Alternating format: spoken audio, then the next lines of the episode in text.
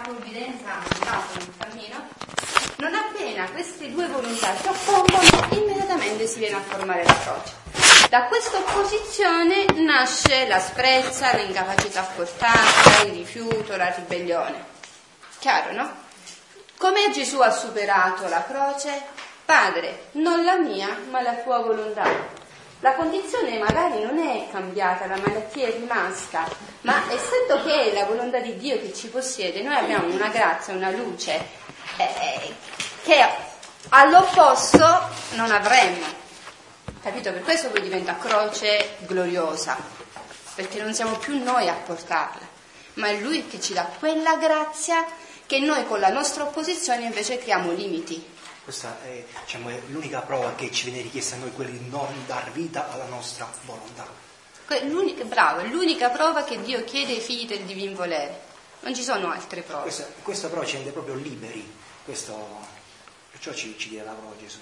Bene, allora ben trovati per questo ritiro meraviglioso. Io vi ricordo eh, che quando voi venite per questo ritiro non venite per un ritiro normale, no? Che bisogna avere l'idea, dovete avere ormai le idee chiarissime su questi passaggi.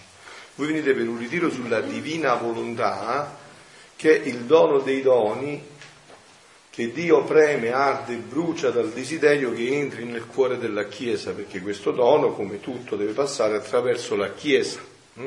Quindi vorrei che aveste le idee chiare, perché se partite già con un'idea diversa, no? Cioè questi non sono tra virgolette un ritiro normale dove bisogna fare la propria testimonianza, parlare di se stessi, di quello che si è attraversato, no? ci sono tante realtà che vivono questo, no? questo è un altro piano, cioè qua c'è un salto, anzi è, è un salto divino, qua si viene per parlare della vita nella divina volontà, diciamo proprio da un'altra parte. Quindi se non prima convertite un po' con la mente su questo punto, non potete poi entrare bene nel ritiro siete attanagliati dai vostri problemi, eh, vi portate dentro i vostri pensieri e non entrate nel ritiro. Non so se mi spiego, disse Tovagliolo, è molto importante questo passaggio. Allora, perché ci sia questo passaggio, voi dovete avere sempre chiari dei punti. No? Allora, noi abbiamo, diciamo, abbiamo ehm, strutturato questi ritiri sulla divinità in questo modo avendo come base fondamentale tutto ciò che è patrimonio della Chiesa, di cui ogni cristiano dovrebbe conoscere e farne fondamento, cioè la Sacra Scrittura, la tradizione che viene prima della Sacra Scrittura, poi vi, ve l'ho già detto altre volte, ma ci rientro di nuovo, e il Magistero della Chiesa, in modo particolare il Catechismo della Chiesa Cattolica, questo del 1983 di Giovanni Paolo II. Questa è la base, questa è la base. La tradizione, dicevo, viene prima perché i Vangeli, tutto quello che è stato scritto, non è stato scritto quando c'era presente Gesù, per esempio il primo Vangelo è stato scritto magari mettiamo nel 40-45 d.C., fino al 40-45 il Vangelo come si è conosciuto? Attraverso la tradizione orale, io l'ho detto a te, ho raccontato, sai, io c'ero quando Gesù ha guarito il cieco, il cieco ha detto così, e poi si è arrivato a un momento in cui era necessario metterlo per iscritto, no? Oh, poi sapete, ci sono tanti Vangeli anche apocrifi. Chi ha stabilito che questi libri, da, dalla Genesi ad Apocalisse, sono parola di Dio e quindi il vertice della rivelazione? L'ha stabilito il Concilio di Trento, che ha detto questi sono i, i libri canonici in cui ogni cristiano deve credere fino in fondo come parola di Dio. E chi può eh, entrare a esplicitare ciò che è contenuto dentro è il magistero della Chiesa, cioè il Papa e i vescovi in unione con il Papa, perché se un vescovo non è in unione con il Papa non fa testo, insomma, no? Povera lui. I vescovi in unione con il Papa, ok? No, questo è il fondamento. Su questo fondamento però adesso si innesta il dono della divina volontà. Quindi perché si innesti il dono della... Questi, vi voglio bene però questi passaggi li dovete avere chiari, perché anche se domani volete aiutare un sacerdote a parlare di questo, se non avete chiari questi passaggi Eh? Siete dei mistici un poco così, insomma, si direbbe da me allampanati, no? Invece no, concreti, cioè dovete avere chiarissimi questi passaggi. Allora, eh, in questo si innesta il dono della divina volontà, che si potrebbe riassumere così. Gesù potrebbe parlarci dicendo così, io parlandovi della divina volontà non vengo a sostituire, a modificare, a stravolgere, ma vengo a dare pieno compimento, come diceva i scribi e i farisei. Non sono venuto ad abolire, ma a dare pieno compimento. Mm? Ne parliamo oggi nel martirio di Santo Stefano. Quel martirio, proprio nella divina volontà, trova il pieno compimento. Ora accenneremo un attimo, no? Allora, quindi eh, abbiamo detto, è vero, la base è tutto ciò che è patrimonio della Chiesa. Però adesso si innesta il dono della divina volontà. Allora voi mi fate una domanda, padre, ma questo dono della divina volontà Santo Stefano lo conosceva? No. E Padre Pio aveva tutti quei doni, lo conosceva? No. E San Francesco, che era... No.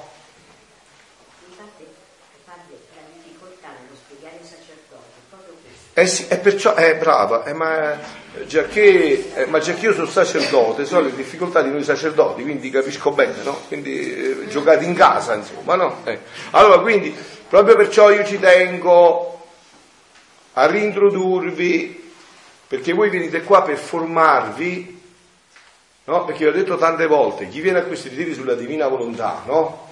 E poi magari dopo un po' di tempo, perché chiaro non è una cosa immediata, ma dopo un po' di tempo che tutti questi ritiri mi dice padre, ma io guarda che vado anche agli incontri del rinnovamento, dei neocatecumenali, eh, non so, c'è lei che per esempio conosce i nuovi orizzonti, no? Queste realtà, e io dico perfetto, bravissimo, quando conoscerai che cos'è la divina volontà, ne parleremo. Capito? Perché se non conoscete la divina volontà non possiamo parlare. Perché tutti questi movimenti, ve lo dico, devono rientrare qua. Perché questo è il dono che Dio ha creato l'umanità. Non è che ci vuole la zingara quando viene la venduta, non è che ci vuole uno scienziato. Se io credo in, questi, in questo che, sta, che Gesù ha rivelato, tutto dovrà rientrare qua. Allora quindi dicevamo, però questo che significa? Che tutto quello che è stato fatto fino adesso lo togliamo? Assolutamente. Se vi ho detto che Santo Stefano non lo conosceva, vi dico però che se stiamo qua è perché Santo Stefano ha gettato sangue per noi, che noi non saremmo stati capaci di buttarlo. Se vi ho detto che Padre Pio non lo conosceva, vi dico però che se siamo qua perché Padre Pio ha fatto 80 anni di preghiera e di sofferenza, no? Cioè c'è tutto un cammino hm? in cui nella sua in, insondabile, siamo proprio nell'anno giusto, nella sua insondabile misericordia, Dio ha voluto che proprio alla generazione più fragile e più pervertita quale noi siamo, penso che lo riconoscete come me, è facile proprio, cioè basta, voi poi che vedete la televisione lo avete sicuramente immediato, no? Quindi dico, ha voluto proprio che a questa generazione venisse rivelato tutto questo. Allora ci riagganciamo da capo, proprio mi rifaccio, come tuo nome mi sono dimenticato. Ersilia. Ersilia. Mi rifaccio un attimo a quello che ha detto Ersilia, che è interessante perché giustamente è molto bello quello che ha detto, no? perché voi sapete se noi facciamo arrivare questo annuncio ai sacerdoti, cioè quello che può fare un sacerdote, eh, cioè un sacerdote c'è una parrocchia, può diffonderlo in tutta la parrocchia diventa un, una cosa grandissima, no? Quindi la domanda che lei si è posta dice ma la difficoltà che incontra, ecco perciò bisogna presentarlo bene, perché io vi dico che molte volte qualcosa può essere rifiutata perché non è presentata bene. Eh? Sì. Non so, noi stavamo leggendo stamattina, non so se l'ha sentito, proprio questo passo del 17 giugno, quindi c'è lui e alla mm. tutto deve finire una volta eh, anche con movimenti cioè, appunto, appunto, ecco, appunto perfetto non, non vale niente cioè. appunto perciò quindi dicevo proprio per questo no, proprio per questo aspetto però bisogna formarsi come si deve per presentarlo come si deve se non viene presentato in una maniera che eh, giustamente trova una, un'opposizione no? Trova una non, una non comprensione più che un'opposizione dall'altra parte, no? Quindi i punti fondamentali, ecco perché voi sapete che mo ne parliamo, perché entrerò in questo specifico di questo miracolo attribuito a Luisa Picarretta, parleremo oggi proprio di questo, no? Che per dirvi che tutto questo si sta innestando sempre più profondamente ormai nella Chiesa, no? Voi sapete che eh, anche a Corato ad aprile è stato fatto un convegno che io scherzando ma anche seriamente ve lo dico, no?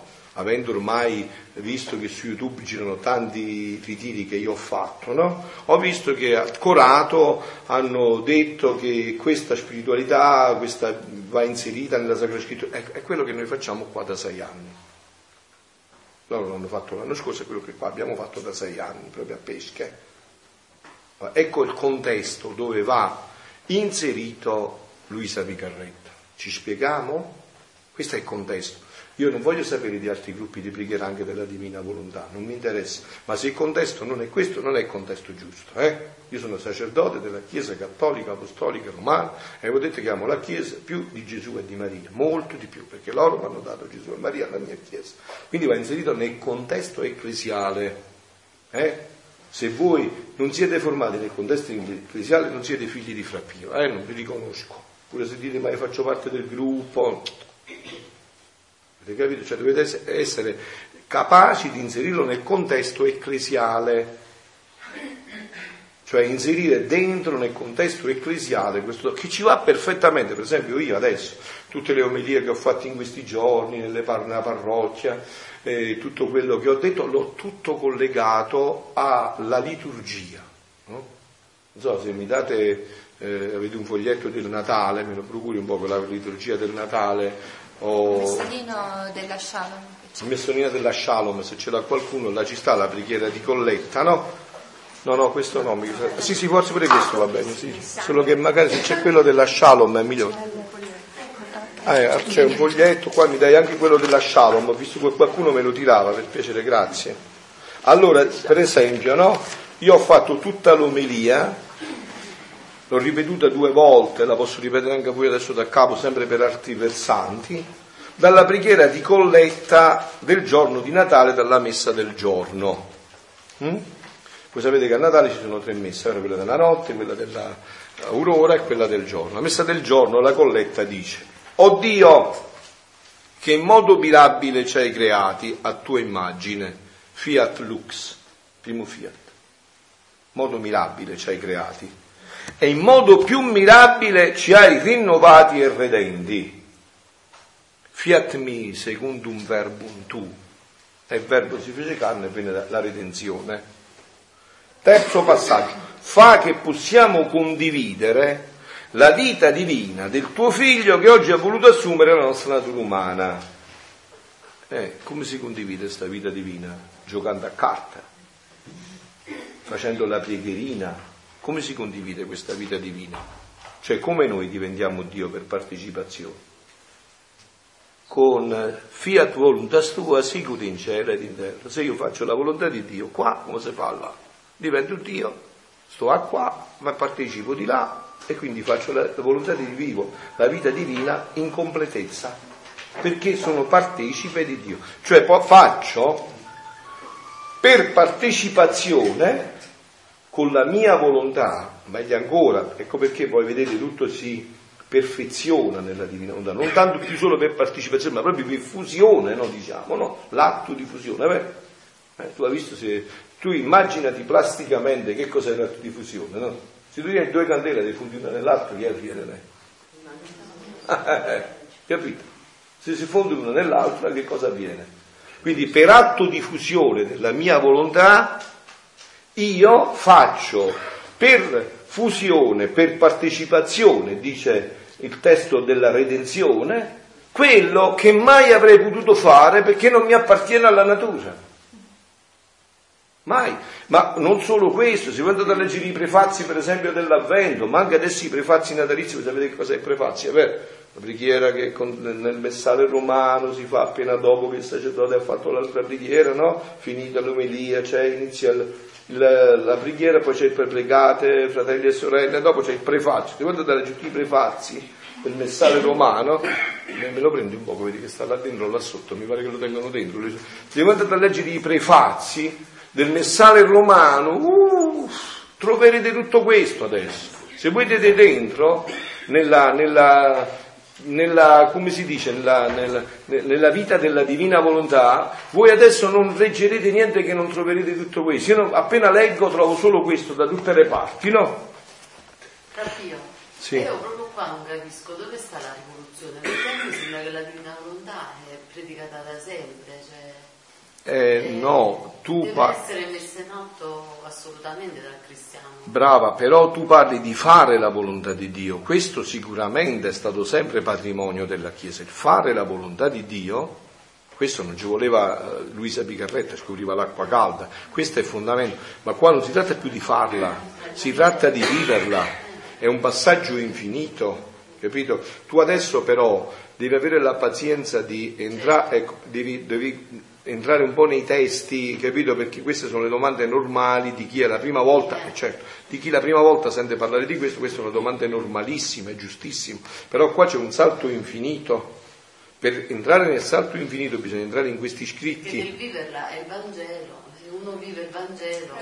Sì, viverla, eh, sei tu, sei tu che decidi, invece nell'altro caso dobbiamo proprio Appunto, cioè- con mo adesso ci entriamo, tu abbi Diciamo, pazienza giorni, tu è la prima volta che vieni a questo ritiro, ecco, adesso entraci un poco dentro, poi vedrai che piano piano inizierai tu stessa a sentire le accezioni, dove, dove si fa. Io adesso, allora, eh, prendiamo questo, questo prefazio per esempio dell'avvento, no? abbiamo preparato l'avvento, no?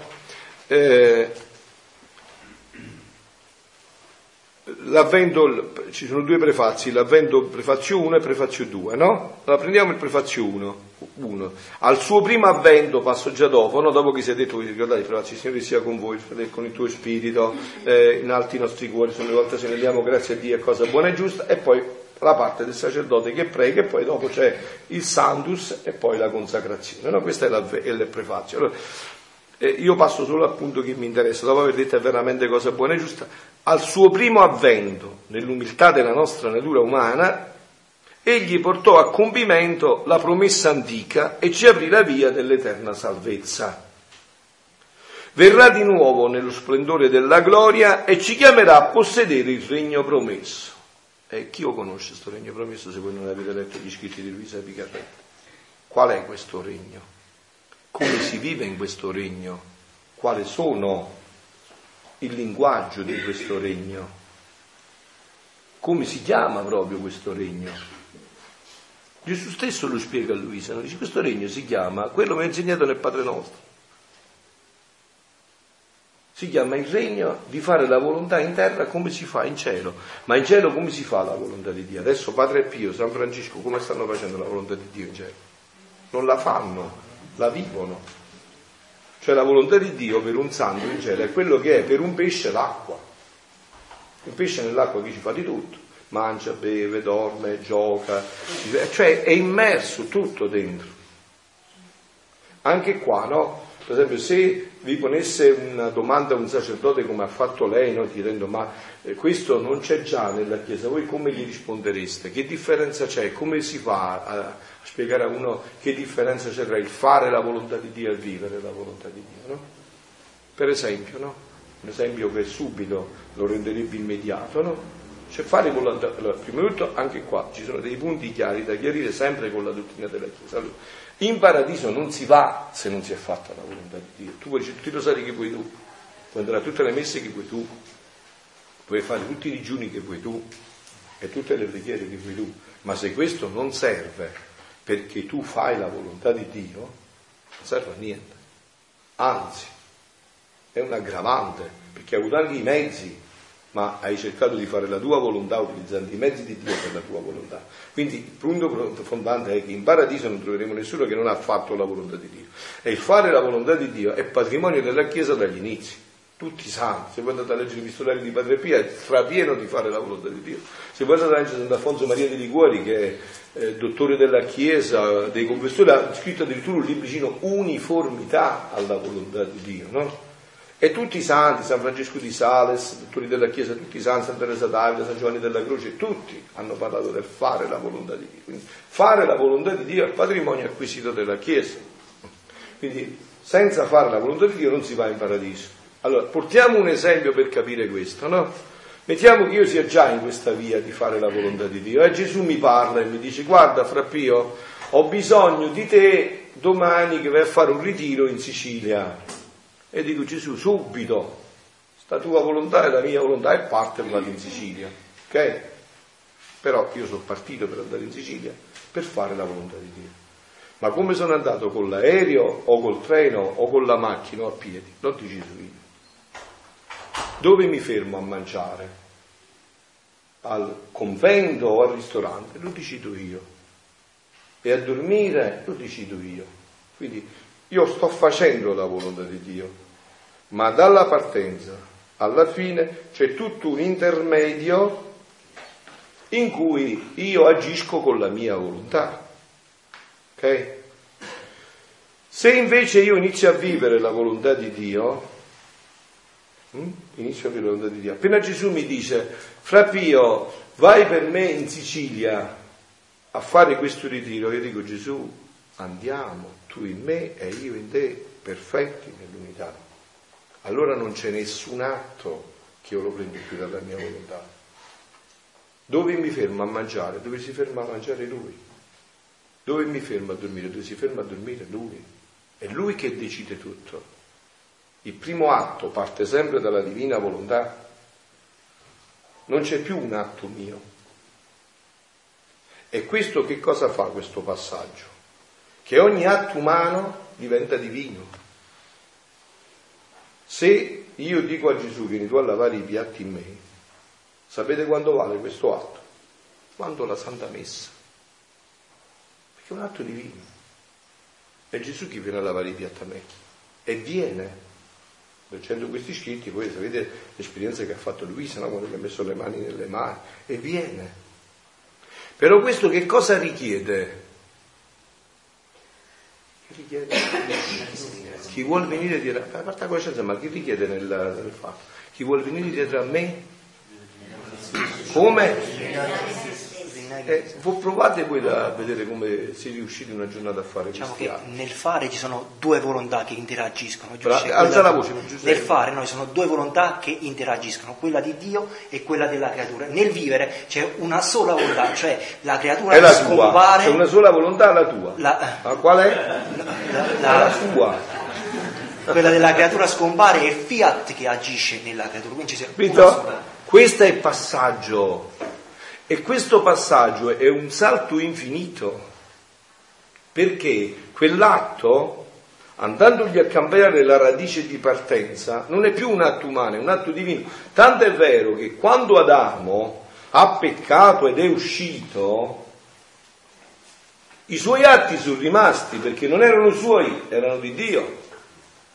Gli atti sono rimasti in Dio.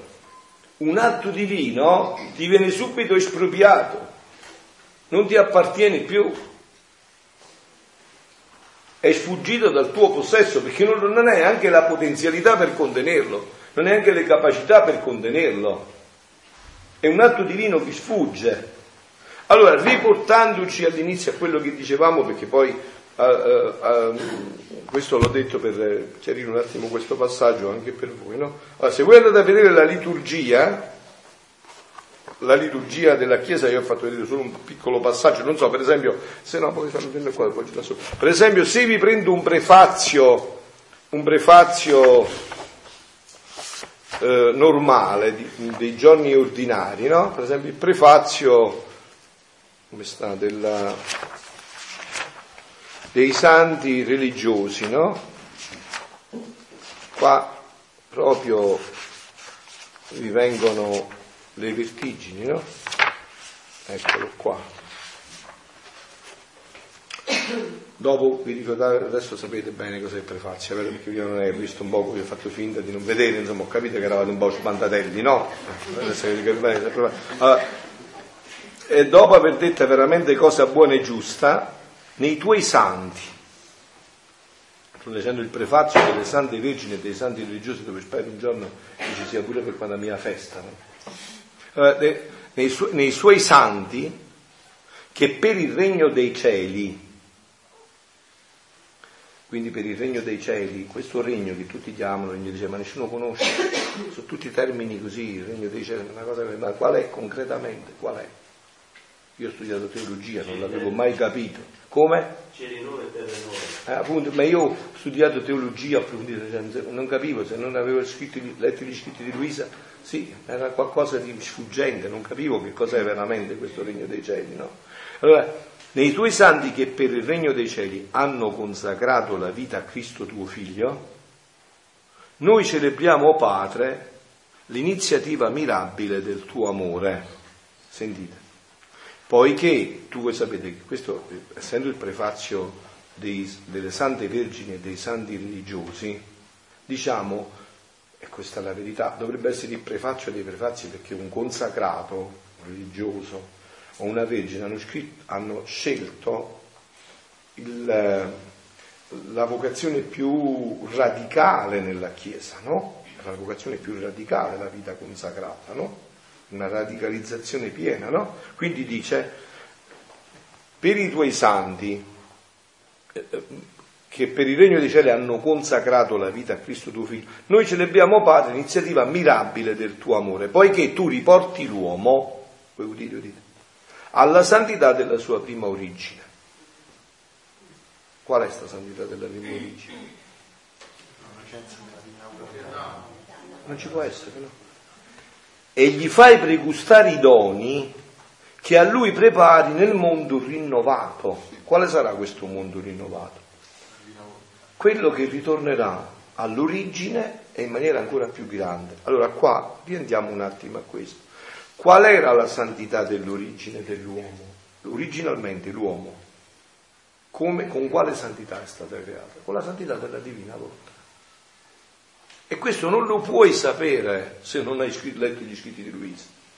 Non lo puoi sapere perché ho studiato teologia, ho preso il baccalaureato, no, baccalà, insomma, ho, poi ho fatto, ho letto tanti mistici, Giovanni della Croce, Santa Teresa d'Avila, San Pio, eh, Santa Faustina, Santa Teresa del Bambino Gesù, perché ho sempre desiderato farmi santo, eh, perciò ho scelto questa vita, se no me ne importava.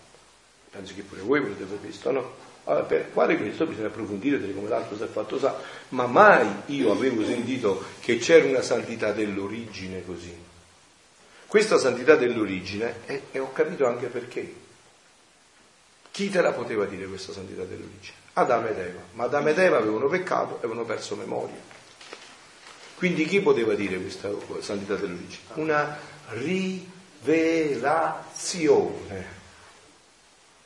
Cioè qualcuno che te lo rivelava. Non ci potevi arrivare col ragionamento. Ci doveva qualcuno che ti diceva fatto come stava. E già che dopo Adamo ed Eva Nessuno più ha vissuto questo, questa santità della prima origine perché Adamo ed Eva stessa ne hanno perso memoria. E voi vedete anche qua, andando a vedere la Sacra Scrittura in questa luce, capirete sempre più, più si perdeva memoria di questa santità della prima origine, più l'uomo si pervertiva. Da quando c'era Adamo ed Eva, hm, fino ad Abramo, quando è stata fatta la prima alleanza, come mai non c'erano leggi? Eppure l'uomo viveva come non s'accirevano tra di loro, perché ancora c'era il sentore, la scia, il profumo di quella santità. Diciamo che Adamo formò l'innesto al male. No? Ora, più passavano i secoli, più quest'albero cresceva. Due mesi non alzi la voce, ti tagli la linea. Allora, diciamo, quando Adamo peccò, no? Formò l'innesto all'albero, alla radice del male. No? Ora, con il passare dei secoli, questo albero si è sviluppato, no? quindi più si è fatto grande, più l'uomo si è allontanato da Dio e più questo albero è cresciuto. Però contemporaneamente Gesù cosa ha fatto quando è venuto sulla terra? Ha formato di nuovo l'innesto con la sua divinità, no? e, e, è cresciuto anche l'innesto della, della umanità, umanità, di Gesù ecco, Cristo. Fermati su questo sì. punto però perché ci interessa il primo, allora quindi rifai un po' il passaggio del primo, quello solo del male. Diciamo che quando Adamo ha peccato, no? all'inizio eh, quando uno si innesta, fa un innesto, non dà subito i frutti. Ci, so, ci vuole il tempo no, per dare questi frutti qua. Quindi più si è, passarono i secoli, più questo innesto cresceva no? e, ha, e, ha, dato proprio i frutti. Proprio il, il... Vedete quello che dice Domenico, perché lo esprime così? Perché è frutto degli scritti, no? Capito? Cioè lui penetra gli scritti, sapete, Domenico non vede, no? Ma li sente. Eh, ve l'ho detto già, quando l'ho conosciuto io Domenico forse faceva la, la croce con la mano sinistra, no? Ma eh, adesso si è introdotto sempre più e utilizza questo paragone che sta portando, il linguaggio di Gesù, no? L'innesto, giustamente, non dare subito i frutti, sia nel bene che nel male. Ma più cresceva quest'albero del male, più venivano fuori i frutti. Fino a che, se prima c'è stata quella di Abramo, l'alleanza, poi addirittura si è dovuto arrivare a leggi fortissime, perché addirittura dovuto, per, per, rimediare si è dovuto fare occhio per occhio, dente per dente. Guarda, se quello viene e ti cieca un occhio, tu non la baciare, ciecati pure tu un occhio, non andare oltre. Perché l'uomo più si allontanava da questa santità della prima origine, più si pervertiva. Ma a me però interessa questo versante di cui vi stavo dicendo. Ma chi poteva rivelarci questo? Nessuno, perché Adamo ed Eva ne avevano perso memoria, perché nel momento in cui hanno rinunciato al progetto di Dio, hanno rifiutato il progetto di Dio, hanno perso memoria di tutto questo, no? Quindi, chi ha vissuto dopo Adamo ed Eva il dono della divina volontà? La Madonna è l'umanità santissima di Gesù. Oh, e voi mi dite, ma allora se l'ha vissuta la Madonna è l'umanità santissima di Gesù, ecco perché dovete fare bene i passaggi, no? Anche per parlare. Ma se l'ha vissuta la perché non l'hanno detto? Perché non l'hanno detto? Tu vai a dire a uno che si è rotto le gambe e mostra all'ospedale, ci hanno messo l'ingessatura, poi deve iniziare a mangiare piano piano, poi a fare la terapia e tutte le cose da dire andiamoci a fare la partita a pallone. Ma si scema, vero? Che si fesso? Si scema. Tu gli dici guarda adesso ti guarirò, l'intento è portarlo di nuovo a giocare a pallone, ma adesso non, non, lo, non lo affliggi o non gli fai vedere che per lui questo è impossibile. Non ti preoccupare, adesso tieni il gesso, poi vedrai che il gesso ti ristabilirà la gamba, poi adesso ti mangi il brudino perché stando sempre a letto, se no poi eh, aggiustiamo la gamba ti viene uno stomaco, poi dopo ti mangerai di nuovo i maccheroni, ti alzerai, inizierai a camminare, faremo le terapie e poi verrai a giocare a pallone. Quindi l'intenzione prima è di portarlo a giocare a pallone, ma la realizzazione non è questa, la realizzazione è fargli fare prima questo percorso per portarlo all'origine per portarla alla prima origine. Gli fai fare tutta la terapia per portarla all'origine. È arrivato il momento. Quando è arrivato? Il mille, e questo qua non c'è dubbio, eh? Non c'è dubbio. Quando è arrivato questo momento? Il 1865. Chi è nato nel 1865? Ecco, allora è arrivato il momento quando Dio si è segregata questa creatura per 82 anni per parlargli tutto di questo, perché anche i primi volumi, i primi dieci volumi, tutto quello che gli ha fatto fare, era, è stato tutta una preparazione per poter parlare a lei e fargli vivere il dono della divina volontà. Diciamo che Luisa ha dovuto supplire a quello che non ha potuto fare Gesù in quei tempi, perché l'uomo eh, non era pronto, non era pronto per... Eh, eh, avrebbe anche detto, siccome la, la caduta di Ama era molto fresca, l'uomo che cosa avrebbe detto anche? Se non ci è riuscito Adamo innocente, lo possiamo fare noi, ecco che nel corso dei secoli la redenzione ha fatto la via e la strada e... Ha preparato tutto questo, però adesso c'è un passaggio, lo dicevamo, quindi con Luisa questo dono si è innestato nell'umanità, non solo, ma è venuto un fatto, no? che voi dovreste adesso avere un'immagine chiara. Cosa è difficile fare? È difficile fare l'originale. Una volta che tu hai fatto l'originale, il fotocopio non c'è niente, ma la fotocopiatrice voglio fare. Il difficilissimo è lavorare sull'originale. E qua c'è un altro passaggio. Vedete, perciò vi ho detto tutto è sempre nella dottrina della Chiesa, no? Eh, seguendo sta lezione per esempio nel catechismo della Chiesa Cattolica, che chiesa, cos'è il corpo mistico? Non è una cosa mista, non salatanista, no? Cos'è il corpo mistico? È un'intima unione tra di noi, no? San Paolo lo fa portando il, l'esempio del corpo, no? C'è la mano il piede, non è l'occhio, però tutti i suoi importanti. Per esempio, se adesso ti dico, no? Usciamo qua fuori che ti devo tirare una pietra in fronte, no? Usciamo fuori, io prendo la pietra e te la tiro in fronte. Perché la mano si alza per difendere la fronte scende? Si fa male lei. Eh, vai, la tiro in fronte, fatela venire in fronte. No, perché la mano sa che lei è più forte. La mano sa che il suo danno non comprometterebbe tutto il corpo e quindi si va a difendere. Sa che se la pietra arriva in fronte, non muore solo la fronte, muore pure la mano. Eh. Quindi il fatto che Dio scelga un'anima non vuol dire che quella è più brava o che quella è perché in quello cosa ha scelto? L'umanità. Quindi hai capito, saltano pure le gelosie, quindi nessuno di voi deve essere veggente, perché poi cioè essere scelti per prima significa soffrire un po' di più, per leggere Luisa. Quindi scegliere un'anima vuol dire scegliere l'umanità. In Luisa, ecco perché è importante Luisa, è stata riammessa l'umanità in questo disegno. È tutto meraviglioso, è tutto meraviglioso nella Chiesa, tutto si incastra nella Chiesa. C'è niente che non si incastra se noi apriamo il cuore. In Luisa viene riammessa l'umanità. E qua però entriamo un poco nell'argomento che volevo trattare oggi, eh? proprio parlando di questo fatto di Luisa.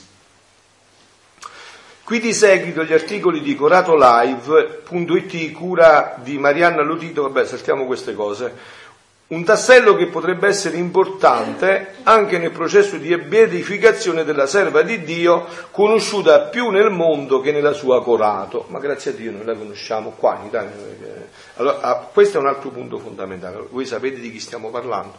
Stiamo parlando già di una serva di Dio, eh, stiamo parlando di una cosa così.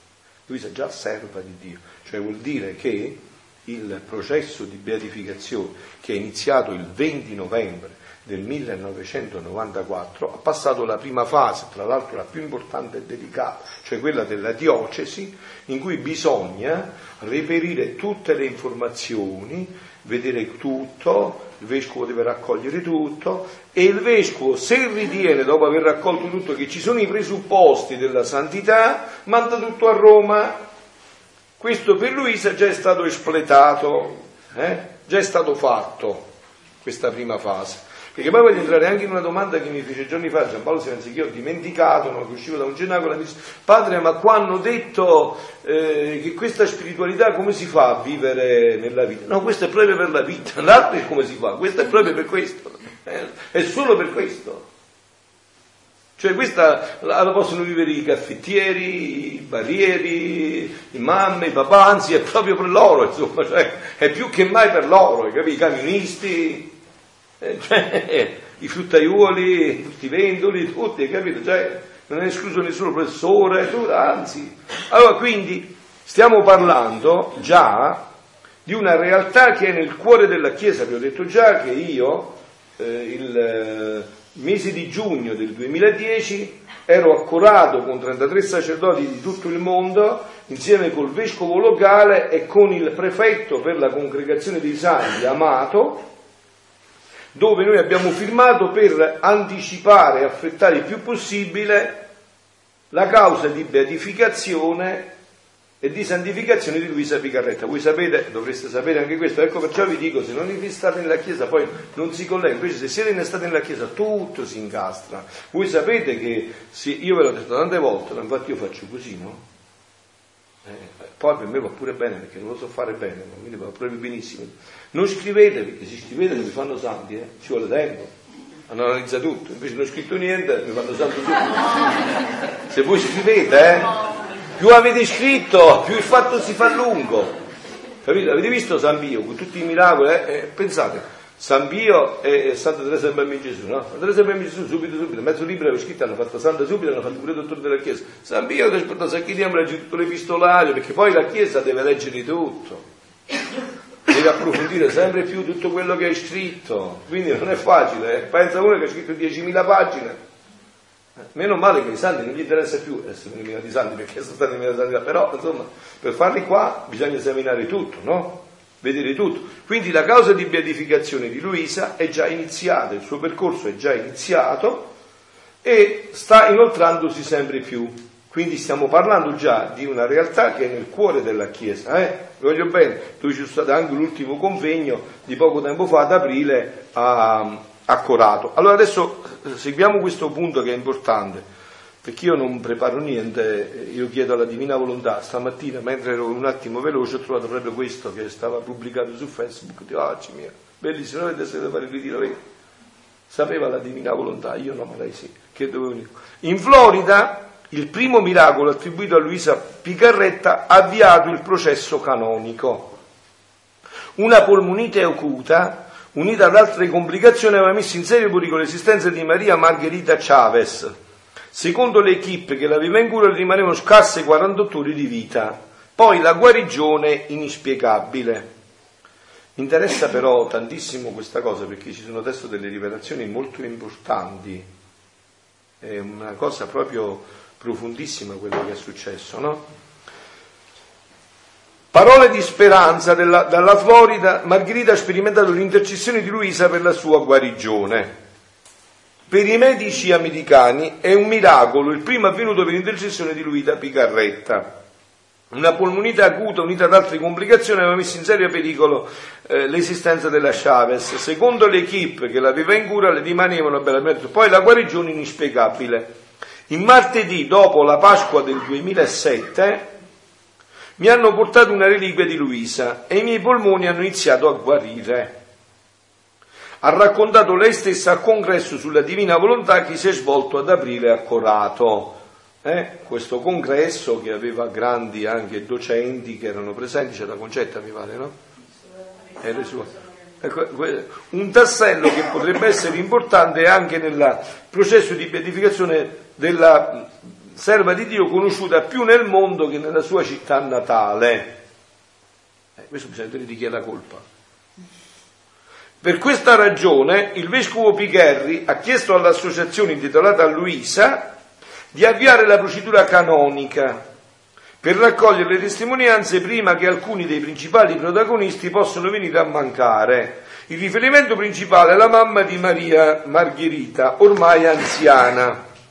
Per rispondere a questo invito, ci conferma Sabino Lastella, presidente dell'associazione di Luisa Picarretta, ci siamo impegnati affinché fosse istruito regolare processo nella diocesi di residenza della Chavez che è a Miami in Florida, quindi che ha detto l'associazione ha investito il vescovo di là, no? che ha buttato sotto la macchina, ha parlato con lui, no? Ha investito il vescovo di là e gli ha detto, dice, guarda che eh, vedi se vuoi prendere gli atti per questo miracolo, perché è sempre il vescovo competente, no? Il vescovo dire a me non mi interessa, no? Invece qua a fine maggio il vescovo di Miami, Monsignor Thomas Wenke, ha concesso la sua approvazione e in questo momento si stanno contattando coloro che fanno parte del tribunale ecclesiastico. Saranno organizzati gli interrogatori tra dicembre e gennaio, si trovano ad ascoltare 12 testimoni. A breve avremo un calendario definitivo e a conclusione dei lavori si prevede una due giorni di incontro e confronto proprio a Miami, essendo ancora in corso l'anno del 150 anniversario della nascita di Luisa. Siamo al 150 no? Una volta approntato tutto l'incartamento con i sigilli dell'arcivescovo di Miami, verrà trasmesso alla congregazione della causa dei santi per il tramite della postulazione. Per comprendere cosa comporti nella causa di beatificazione ci siamo rivolti a Don Sergio Pellegrini, assistente spirituale dei piccoli figli del Divin Volere, l'associazione di Corano. Allora, adesso è Don Sergio che dice, quando sarà completata, adesso ci inizia a interessare più profondamente quando sarà completata la verifica degli scritti di Luisa, tuttora in corso, si avvierà la causa e si produrrà la posizione. No, però io qua vi ho detto una cosa che ribadisco ancora, perché poi so che va su internet e io voglio che si sappia dappertutto, no? faccio proprio il miracolo. No? Vi ho detto già che noi siamo una piccola comunità qua, lo Spirituto Molise più piccolo d'Italia, il paese più piccolo d'Italia, qua siamo chiusi qua, no? Noi però abbiamo avuto, perché potesse esistere questa comunità, questa piccola realtà, cosa che non ha avuto manco grandi comunità, eh? Noi abbiamo avuto addirittura una visita canonica da Roma. Il vescovo precedente dice: No, deve venire proprio uno da Roma a vedere la comunità. E viene da Roma, visto la comunità, ha voluto vedere tutto e ha voluto sapere anche che cosa volevamo inserire negli statuti. Quando ha sentito che negli statuti noi volevamo inserire come carisma fondante, perché questo è il nostro carisma, eh? io adesso anche sempre di più vi dico eh, che sappiate bene, insomma, a me mi interessa anche relativamente ai Meggiugori, tutte queste cose, il nostro carisma è questo, divina volontà, il resto è molto secondario per me. Eh? Carisma fondante della nostra comunità è la divina volontà. Quindi ha voluto sapere eh, chi mettevamo. Quando ha sentito Luisa Picarretta si è andata a informare ha detto oh, no, no, assolutamente questi libri sono stati all'indice, quindi non si può fare. E ha chiesto al mio vescovo, non questo attuale, quello precedente, Salvatore Visco, ha chiesto, eh, gli ha detto questa cosa, Visco che era d'altronde anche questo però dico Visco perché lui era coinvolto, Visco era una persona rettissima, dice guarda padre mi ha chiamato, dice guarda padre c'è questo problema, però io intendo risolverlo in questo modo. Scriverò alla congregazione per gli istituti di vita consacrata come vescovo e chiederò una chiarificazione. Scrisse alla congregazione per gli istituti di vita consacrata come sapete in Roma non è che ti rispondono subito, insomma, un vescovo, passò un po' di tempo, poi però risposero proprio per iscritto il mio vescovo, è una persona trasparente e lealissima, mi portò la risposta a casa, villaggio dell'Immacolato dove noi stavamo. E la risposta della congregazione per gli studi di vita consacrata era questa. Giambari, registralo bene questo, eh? Fallo girare bene, Era questa. La congregazione per gli istituti di vita consacrata ha detto dopo aver consultato la congregazione per la fede, sapete che la congregazione per la fede che faceva paura l'Inquisizione, c'era Ratzinger, dopo aver consultato la congregazione per la fede, ci hanno detto che questi scritti, che ora si stanno rivedendo di nuovo, questi scritti sono stati esaminati nel 1994 ed è stato detto che non c'è niente di contrario alla dottrina cattolica. Io l'ho imparato a memoria, c'è pure il foglio, non posso darlo da voi perché è una cosa privata, ma adesso sto dicendo che è importante. Con scritto questo, eh, quindi io sono in un passo avanti a quello che sta facendo Mocorato, cioè noi è già stato detto chiaramente che questi scritti sono stati esaminati e non hanno niente di contrario alla dottrina cattolica. Ok? Quindi navighiamo molto bene. No? Adesso andiamoci un poco dentro a questo che dice perché ci interessa sempre di più. Quando sarà completata la verifica degli iscritti dottori in corso si avvierà la causa e si produrrà la posizione, una biografia ragionata, necessaria perché venga riconosciuta la venerabilità di Luisa. Voi però sapete anche che a fianco a questo c'è anche un altro, diciamo, un altro valore aggiunto che io vi ho già presentato. Noi abbiamo un teologo che è dottore in dommatica e spiritualità, eh, dottorato alla gregoriana col massimo dei voti, padre Josef Iannuzzi, no, che è molto vicino alla nostra comunità, ci siamo sentiti anche poco fa, ha fatto una tesi di 750 pagine che adesso sto facendo tradurre anche in italiano, siamo già a buon punto, molto buon punto, approvata dal Vaticano, tutta sugli scritti di Luisa Picarretta, eh? questa è una pietra miliare, è una cosa meravigliosa questa, cioè lui ha, ha citato 350 pagine di Luisa, ci sono 400 pagine di Luisa degli scritti e poi tutto il contesto della tesi, quindi noi abbiamo anche questo valore aggiunto già che è stato inoltrato a Roma su questo. Su questo. Solo allora quello che oggi la scienza definisce un miracolo potrà espletare il suo immediato effetto in ordine della beatificazione. Perché si possa parlare di miracolo riconosciuto anche dalla Chiesa, è necessaria l'approvazione della congregazione della causa dei santi. Saranno valutate le testimonianze raccolte e le ulteriori indagini che la congregazione vorrà compiere. Ecco, adesso però mi interessa anche il miracolo. Non so se voi l'avete letto, ma è particolarissimo quello che è avvenuto. Anche in questo si vede che c'è il dito della divina volontà, no? Proprio, è un miracolo speciale, ho detto tanti miracoli, ho visto una cosa del genere. No? La storia di Margherita, nata a Cuba, il 18 maggio del 1959, vive a Miami con sua madre Dolores e suo figlio Christopher.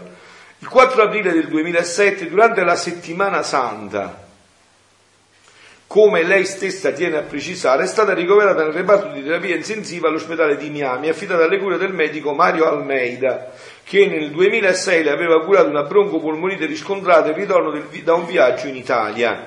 Ero venuto in Italia per visitare i luoghi in cui ho vissuto Luisa e per conoscere il suo riassunto, ha raccontato Margherita durante il congresso. Il 6 aprile il quadro clinico della donna continuava a peggiorare e i medici hanno deciso di intubarla e fare la biopsia a polmone. Collegata a un respiratore artificiale, Margherita è entrata in coma dopo aver ricevuto i sacramenti della confessione e delle unzioni degli ammalati, degli infermi. Il 10 aprile, martedì della prima settimana di Pasqua, padre Cioffi ha messo sul petto di Margherita una reliquia di Luisa, mentre intorno a lei leggevano le preghiere e gli scritti di Luisa. Il giorno successivo, dalle radiografie, si sono visti i primi inspiegabili miglioramenti. In pochi giorni Margherita ha ripreso a respirare da sola e ha potuto affrontare serenamente anche il terzo trapianto di rene. Ecco, questa è la cosa che mi interessa adesso. Sentite che cosa si è verificato, che cosa si è verificato in questa creatura, no? per farci capire questi tempi. Non so se avete letto queste cose, no? Ah, come? Nel suo stato di incoscienza, Margherita ricorda il Signore, parlando di Gesù, non dicono al Signore così, Signore mi ha mostrato il male intrinseco dell'umanità. Avevi letto il male intrinseco dell'umanità. Mi trovavo in un luogo di anziani e moribondi senza poter muovermi. Gli operatori si approfittavano di noi, ci davano sonniferi per non aver fastidi. Voi sapete che è successo anche a Nord Italia, un ospedale, sapete? Eh? L'avete letto, no? Eh, appunto, il male intrinseco dell'umanità. Voi sapete che Benson ha scritto un romanzo, come si chiama? L'Anticristo. E parla di un ottavo sacramento. Lo sapete qual è l'ottavo sacramento? L'eutanasia. Quella che Benson ha scritto nel 40, non mi ricordo neanche, quindi già conosceva che avrebbero fatto l'eutanasia. Ottavo sacramento, no? Lo chiama male intrinseco dell'umanità perché significa andare a mettere le mani sulla vita, ripetere il peccato di Adamo. Cioè noi non abbiamo in mano né il principio della vita né la fine della vita, questa è nelle mani di Dio, non possiamo toccare niente di questo. Perché tu sei nata a Isernia e noi in Papuasia? Perché nel 1930 e non nel 1215? Perché da Pasquale e Angela e non da Nicola e Carmela? Non sceglie niente, vero? E così anche per il fine della vita, tu sai quando muori? Dio lo sa, però ha già stabilito tutto. E quello, così deve finire la vita il momento in cui Dio ha stabilito, no? Quindi dice il male intrinseco, ci davano surriferi per non aver fastidio. Ho ancora in mente le immagini di un posto in cui preparavano i cadaveri delle persone decedute. Mentre stavo sdraiata su un tavolo, il Signore Gesù mi ha lasciato sentire conversazioni illecite e maliziose di quelli che stavano intorno a me buoni intenditori poche parole, a quelli morivano in testa all'operatorio, da buoni intenditori poche parole. Eh? Quindi conversazioni illecite e maliziose di quelle che stavano intorno a me, mai un miracolo così strano tutti questi dettagli. Mamma. Non è tutto questo fatto, ma stiamo facendo il suo miracolo e basta, non fare tutto questo Babilonio. È il male intrinseco dell'umanità, no? Ministro, se voi andate a vedere bene poi, ho detto a buon intenditore poche parole, andate a rivederlo, potete cercare su internet no? e ve lo, ve, lo, ve lo approfondite. Mi hanno messo, non è finita ancora, in una bara, lasciandomi fuori un braccio. La bara era troppo piccola, il mio corpo non entrava, ci risparmiamo, legno costa, vediamo se riusciamo, poi tanto è morta, tagliamo, filiamo di che fa volta che non è morta, è morta, è vero. La bara era troppo piccola, il mio corpo non entrava, il dolore che sentivo era molto intenso. Quindi hai capito? Cioè, in questo miracolo deve entrare tutto questo scritto. Perché ora devono esaminare il miracolo. Eh, Se stabiliscono che è un miracolo c'è pure questo dentro, no? È arrivato un uomo vestito con un cappotto bianco e io ho cominciato a pregare. Dite, dite che succede qua. Gesù, abbi pietà di me. Più pregavo, più l'uomo mi stringeva la mano. Sono stata così molto tempo. L'uomo mi dava delle martellate nel braccio per cercare di chiudere la bara. È durato molto tempo. L'uomo mi diceva che se io avessi smesso di chiedere pietà a Gesù, lui mi avrebbe lasciato tranquilla.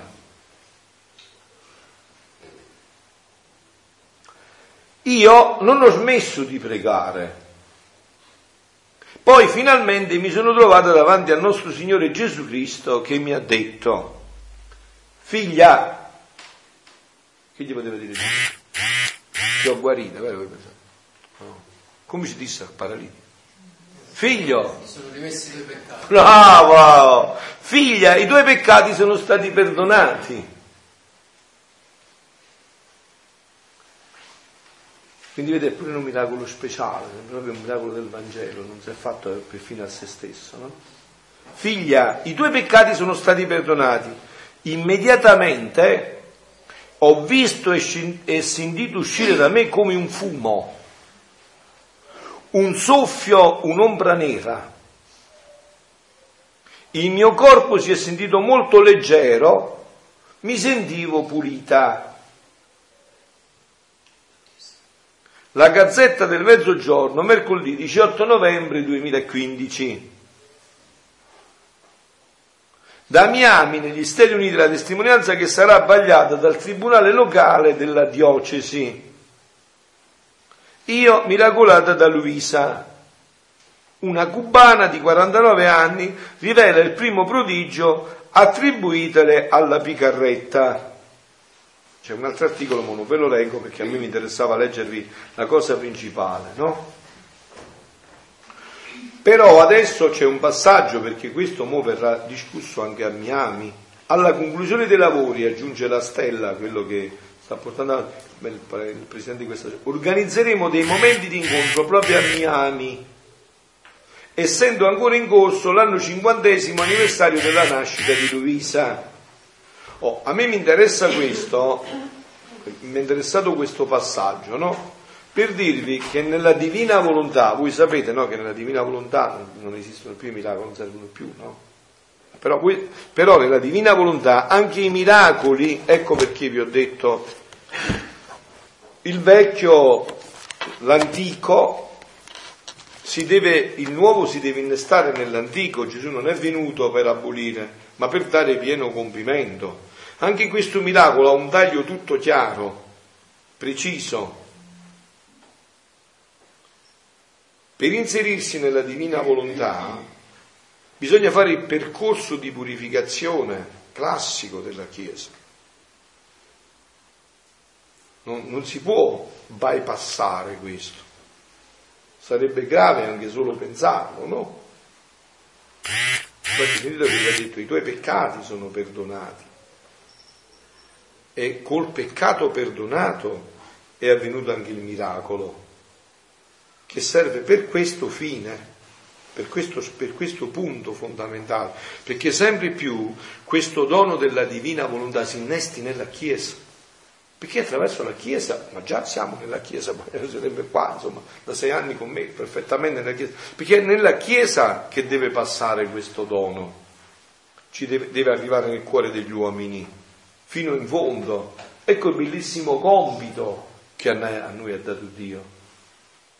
Compito di, eh, di evangelizzare, di portare nel cuore degli uomini questo dono della divina volontà. E come si porta questo dono? Regalando i libri? Cosa buona? Non è negativa.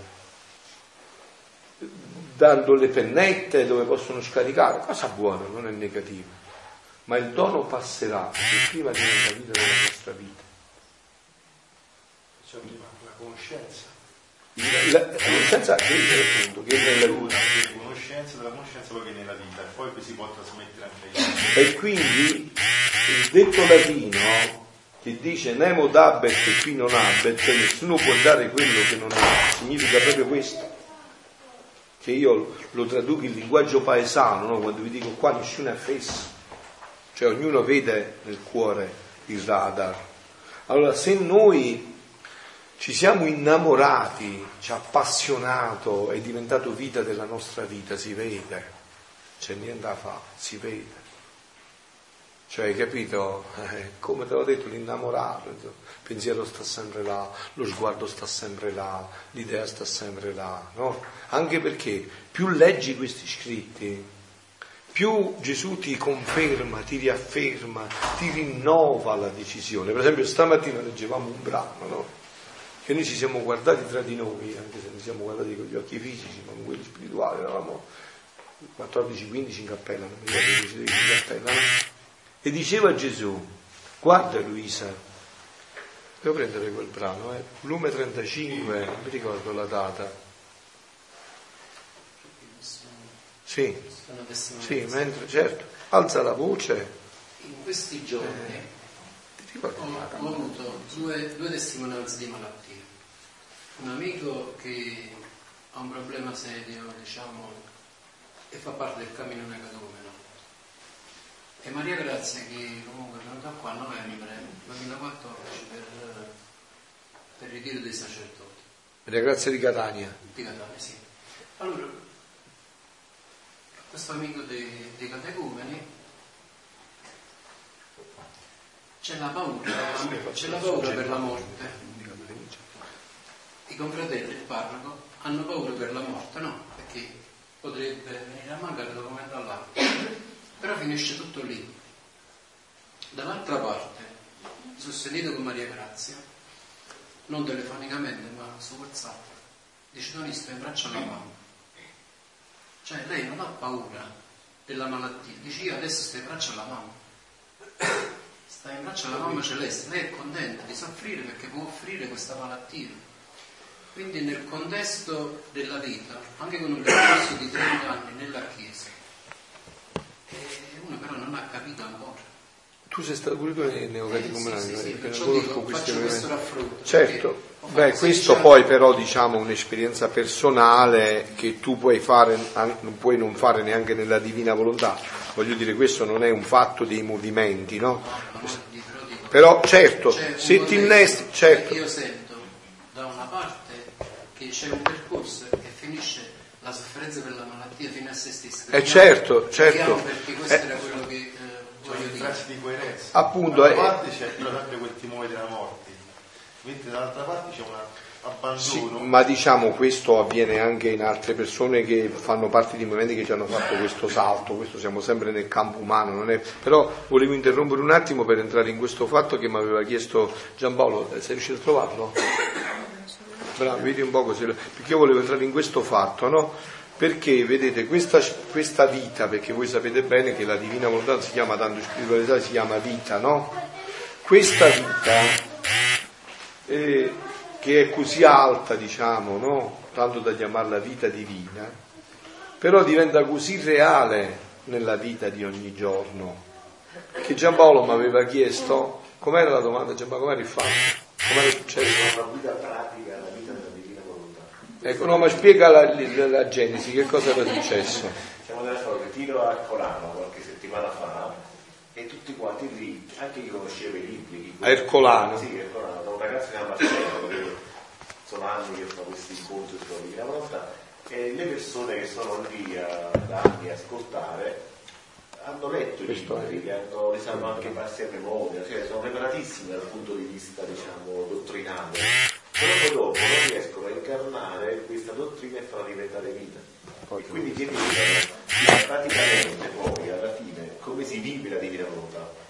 Chiedevano quasi una guida pratica vademecum, per cioè, poter fare un un percorso, sì, perché alla fine hanno- si si scolla la teoria con la pratica, cioè rimane un libro di nozioni.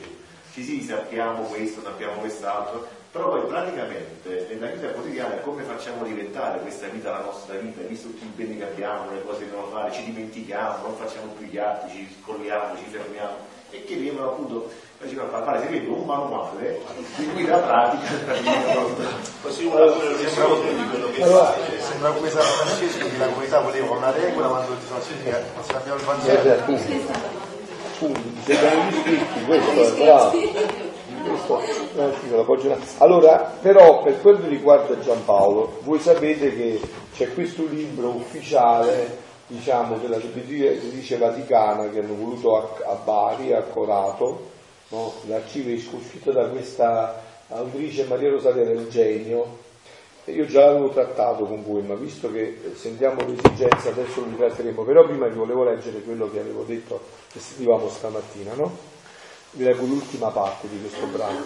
Poi Gesù ha soggiunto con un'enfasi ancora più intensa d'amore, dice Luisa, figlia mia, sono tanti i nostri sospiri, le nostre ansie, che vogliamo che la creatura viva la vita della divina volontà, che la creatura stia sempre con noi, che vogliamo darle del nostro, ma sai che vogliamo darle? La nostra volontà.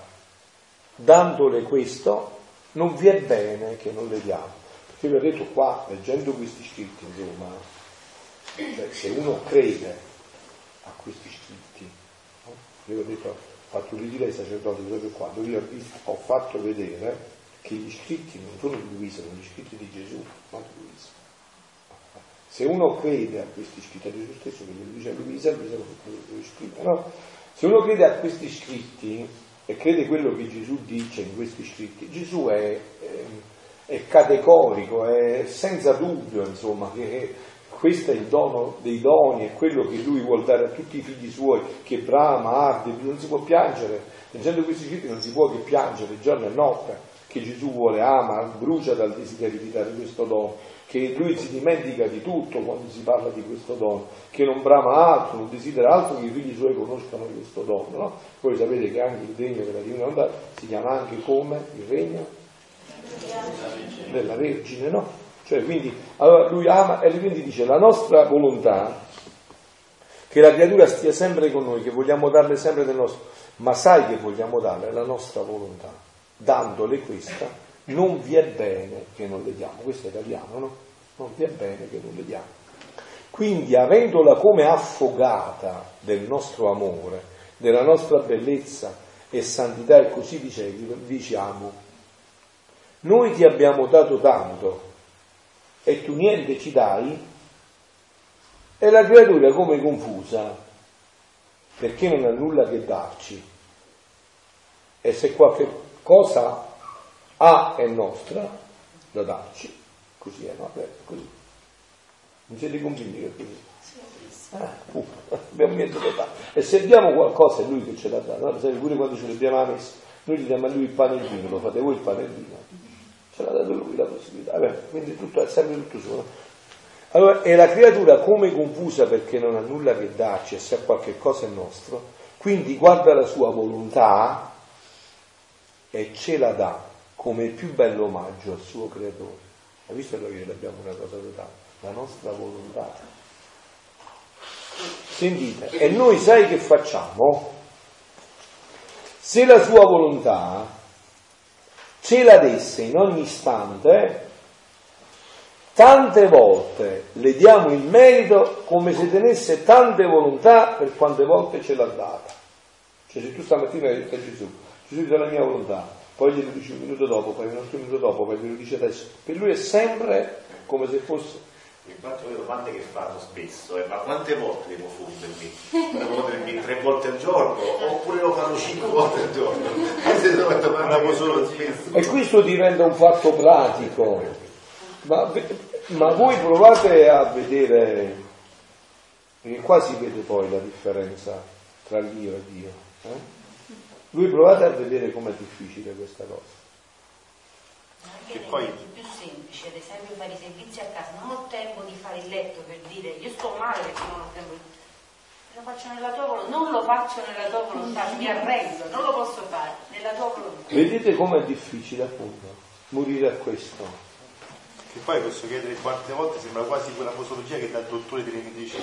Ah, Cioè, se il medi- il dottore dice prendi tre volte non lo fai, se invece se è una cosa che continua senza nessun problema eh, Eh, eh, diventa ma, ma questo perché, vedete? Perché una cosa è la spiritualità, una cosa è l'opera, una cosa è la vita. No? La vita ti dico ok, perfetto, vivi respirando tre volte al giorno. E dai, Se te lo dice il perché devi respirare? Respira tre volte al giorno. Vivi mangiando una volta all'anno. È vita, la vita ha bisogno di atti continui, se no non è vita. Deve esserci la vita, c'è bisogno di atti continui. E questo è il salto, perciò è un dono. E noi possiamo fare quello che vogliamo, ma Dio ce lo deve dare come dono. Diventa un dono, no? Noi possiamo disporci, ma è il dono che deve arrivare. Allora dicevamo, e la creatura come confusa, beh, questo eh, se la sua volontà ce la dessi in ogni istante, tante volte le diamo il merito come se tenesse tante volontà per quante volte ce l'ha data. E tante volte le diamo la nostra per quante volte ci ha dato la sua. Raddoppiamo tante volte in essa la nostra santità, il nostro amore, eccetera. Io nel sentire ciò ho detto, mio caro Gesù, io guadagno molto nel ricevere tante volte il merito per quante volte ti do la mia volontà e avere per scambio la tua è il guadagno più grande per me. E tu che ci guadagni? E il tuo guadagno qual è? E lui atteggiandosi a sorriso, avete visto quell'immagine del sorriso di Gesù, eh? Del sorriso di Gesù della divinità. E lui atteggiandosi a sorriso, a te il merito e a me il guadagno di ricevere tutta la gloria della mia divina volontà. Giorno Luisa ha fatto la comunione e disse a Gesù, Gesù, ma io come faccio? Tu ti dai da mangiare a me, come posso ringraziarti adeguatamente a questo dono infinito? E Gesù gli dice, è facile Luisa. Dici Gesù, ti amo col tuo amore, ti ringrazio con i tuoi ringraziamenti, prendo il tuo amore per me, i tuoi ringraziamenti per me, li faccio miei e offro a te. Vedete che questa è la totale espropriazione, perché noi dobbiamo riconoscere questo, avete capito? Che non possiamo fare niente. Come dice nel Vangelo di Giovanni Gesù, senza di me non potete fare grandi cose, vero? Dice così. Come dice? Niente. Senza di me non potete fare niente. Guardate, questo è il cuore della divina volontà. E lo dice anche Santa Faustina Kowalska quando lei a volte piangeva perché non riusciva a divulgare la Divina Misericordia e diceva perché piangi? Tu, tu senza di me non puoi fare nulla. Perché guarda la tua buona volontà, la tua buona intenzione, però senza di me tu le opere non le puoi fare. Guardate che questa è la radicalità che fa comprendere perfettamente qual è il dono della divina volontà.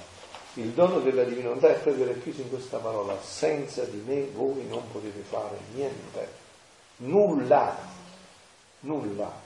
Noi siamo in nulla, cioè nulla significa nulla. Nulla di buono e di positivo per No, noi. no, proprio No, nulla.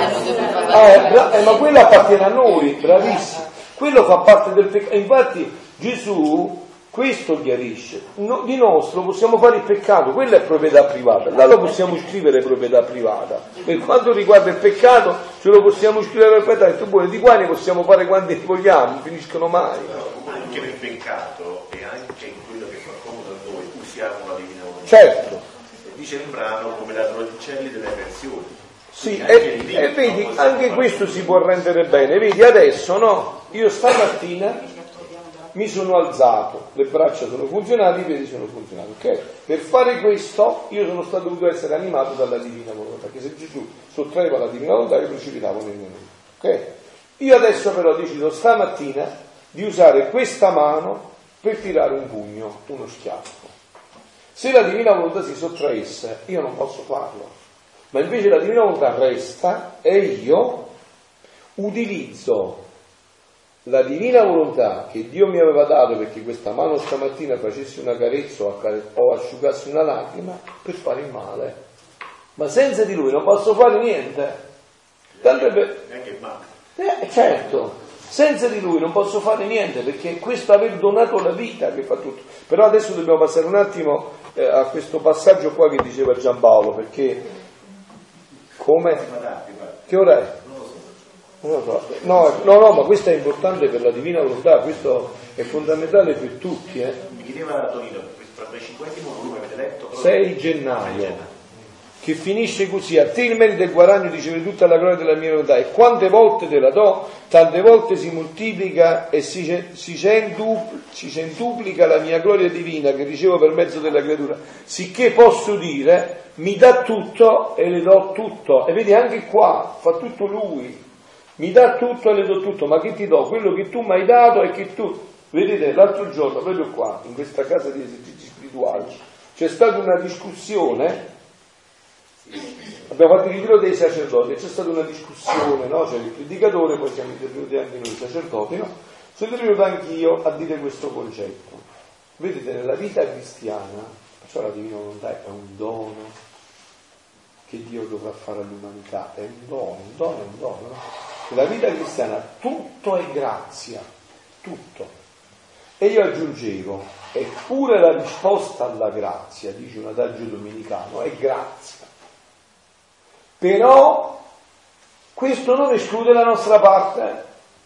State attenti che queste due cose, se non si tengono unite bene, si va a finire un'eresia da una parte e dall'altra. No? Avete sentito quando qualcuno dice ma io fa tutto Dio? Certo, Dio fa tutto. Dice Sant'Ignazio di, Miola, di Loyola, io faccio tutto come se Dio non esistesse. Bravonato, eppure è santo. No? Perché sicuramente Dio fa tutto, ma io devo pure fare la mia parte anche in quello che faccio della mia parte, il 90% lo fa Dio. No? Mettete, adesso sto qua, prendo la cosa più bella del mondo. E sto qua perché Dio ha fatto tutto Lui.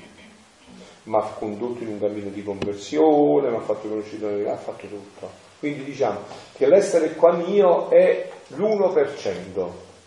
Dell'1% che sono qua, l'altro 90% è di Dio ancora nella mia risposta. Però quella mia piccola parte ci deve essere. C'è un brano che parla della piccola Petruzia che blocca il fiume. E dice togli la tua Petruzia, la tua volontà e il fiume lo vince. La mia piccola parte, se no non si salvano, non si salva la vera dottrina cattolica, avete capito? Cioè tutto è grazia, ma io devo dispormi, fosse anche solo questo, ma devo dispormi a ricevere questa grazia, devo togliere qualunque ostacolo perché questa grazia mi possa raggiungere. Devo fare la mia parte, riconoscendo che anche in quello che faccio c'è la grazia di Dio, ma devo fare la mia parte. Non so se mi spiego, è chiaro questo valore che è fondamentale, è una discussione molto forte. Ecco, anche il fatto, appunto, anche il fatto che appunto, lo sforzo, eh certo, bravissimo, lo sforzo che io faccio continuamente è la mia parte, che non mi accartoccio su me stesso nei miei pensieri, ma esco per fare questo, poi farà tutto Dio, ma io ho dovuto fare la mia parte, dispormi a ricevere, a ricevere, ad accogliere tutto questo. E questo si traduce nella pratica. No, questo è importante Giampaolo, questo è fondamentale. Cioè, in pratica... Per quella domanda che hai fatto tu, è importante per noi tutti, come ritiro oggi, sì cioè come se io no, ho un sacco di grano, lo devo seminare, no? Però dove lo vado a seminare? Dove questo terreno è pronto, no? Quindi io, cioè mi devo preparare questo terreno dell'anima mia per ricevere questo dono dell'anima mia. Questo calza perfettamente, tu vai a, a, seminare un sacco di grano sull'asfalto, eh, non, appunto, non avrebbe senso. Oppure quello che ma dice farà tutto il grano, spunterà, e certo però ha bisogno del, del terreno adatto, se no non può fare. Eh sì, appunto, che dicevi. Oppure quello che diceva, sentito con un'omelia del papà un sacerdote, cioè per la salvezza non, non, va soltanto le opere e non va soltanto la grazia, la grazia è importante però servono anche appunto, le opere. Appunto, e, questo salva, e, questo salva, questi due aspetti, questo diciamo è anche stata la diatriba poi che si è creata tra i cattolici, protestanti, è proprio questo cioè salvare tutti e due le opere. Però, sì, però bisogna stare molto attenti a questo punto. Infatti, se voi siete stati attenti, Papa Francesco già l'ha denunciato diverse volte, no? ha parlato di un rischio del pelagianesimo. Ma che significa il pelagianesimo? Pelagio era un monaco agostiniano, il quale diceva proprio questo, ma l'uomo non ha poi tanto bisogno della grazia, può fare anche da sé, con le sue forze. Ecco può fare con le sue forze, no? Con le tue forze puoi fare solo quello che ha detto lei, guai. Anche perché San Paolo dice, non- cioè la fede senza le opere è morta, perciò ci deve essere una Appunto, essere eh, ma il rischio più forte oggi è questo, che si pensa, non tanto le opere vanno bene, ma quelle opere le ho fatte io, con le mie capacità, invece no, è tutto grazia, e anche la risposta alla grazia è grazia, però non chiudiamo questo argomento perché mi sembra che abbiamo chiarito abbastanza, adesso entriamo invece in questo. Abbiamo iniziato questo volume parlando della picarretta come persona normale il cui cammino con Dio è stato fuori dal normale. È importantissimo questo fatto. Persona normale in cui il cammino con Dio è stato fuori dal normale. Cerchiamo di vedere cosa può dire oggi Luisa nel terzo millennio, oggi, mentre c'è l'aereo, mentre c'è un telefonino, un grido, cosa può dire Luisa oggi? Sappiamo dalla Genesi che l'uomo è fatto a immagine di Dio, è chiamato alla comunione con Lui. Io dicevo ieri, nell'umilia, no? l'immagine e la somiglianza. L'immagine riguarda l'essere, la somiglianza riguarda l'agire, no? Io più agisco, più somiglio al modello che voglio somigliare per agire. No? Come si dice nel nostro linguaggio, chi è tale quale o padre, agisce come il papà, fa le stesse cose del padre, perché imita il padre, quindi la somiglianza cresce nella misura in cui noi tendiamo al padre. Ecco anche l'importanza delle prove. Non è che Dio dice, mo ci dà la prova d'amo, ti sfizio, ti diverto, perché superando quella prova d'amo sempre più cresceva in somiglianza a Dio fino a diventare Dio lui stesso. Anche qua state attenti a questo passaggio, no?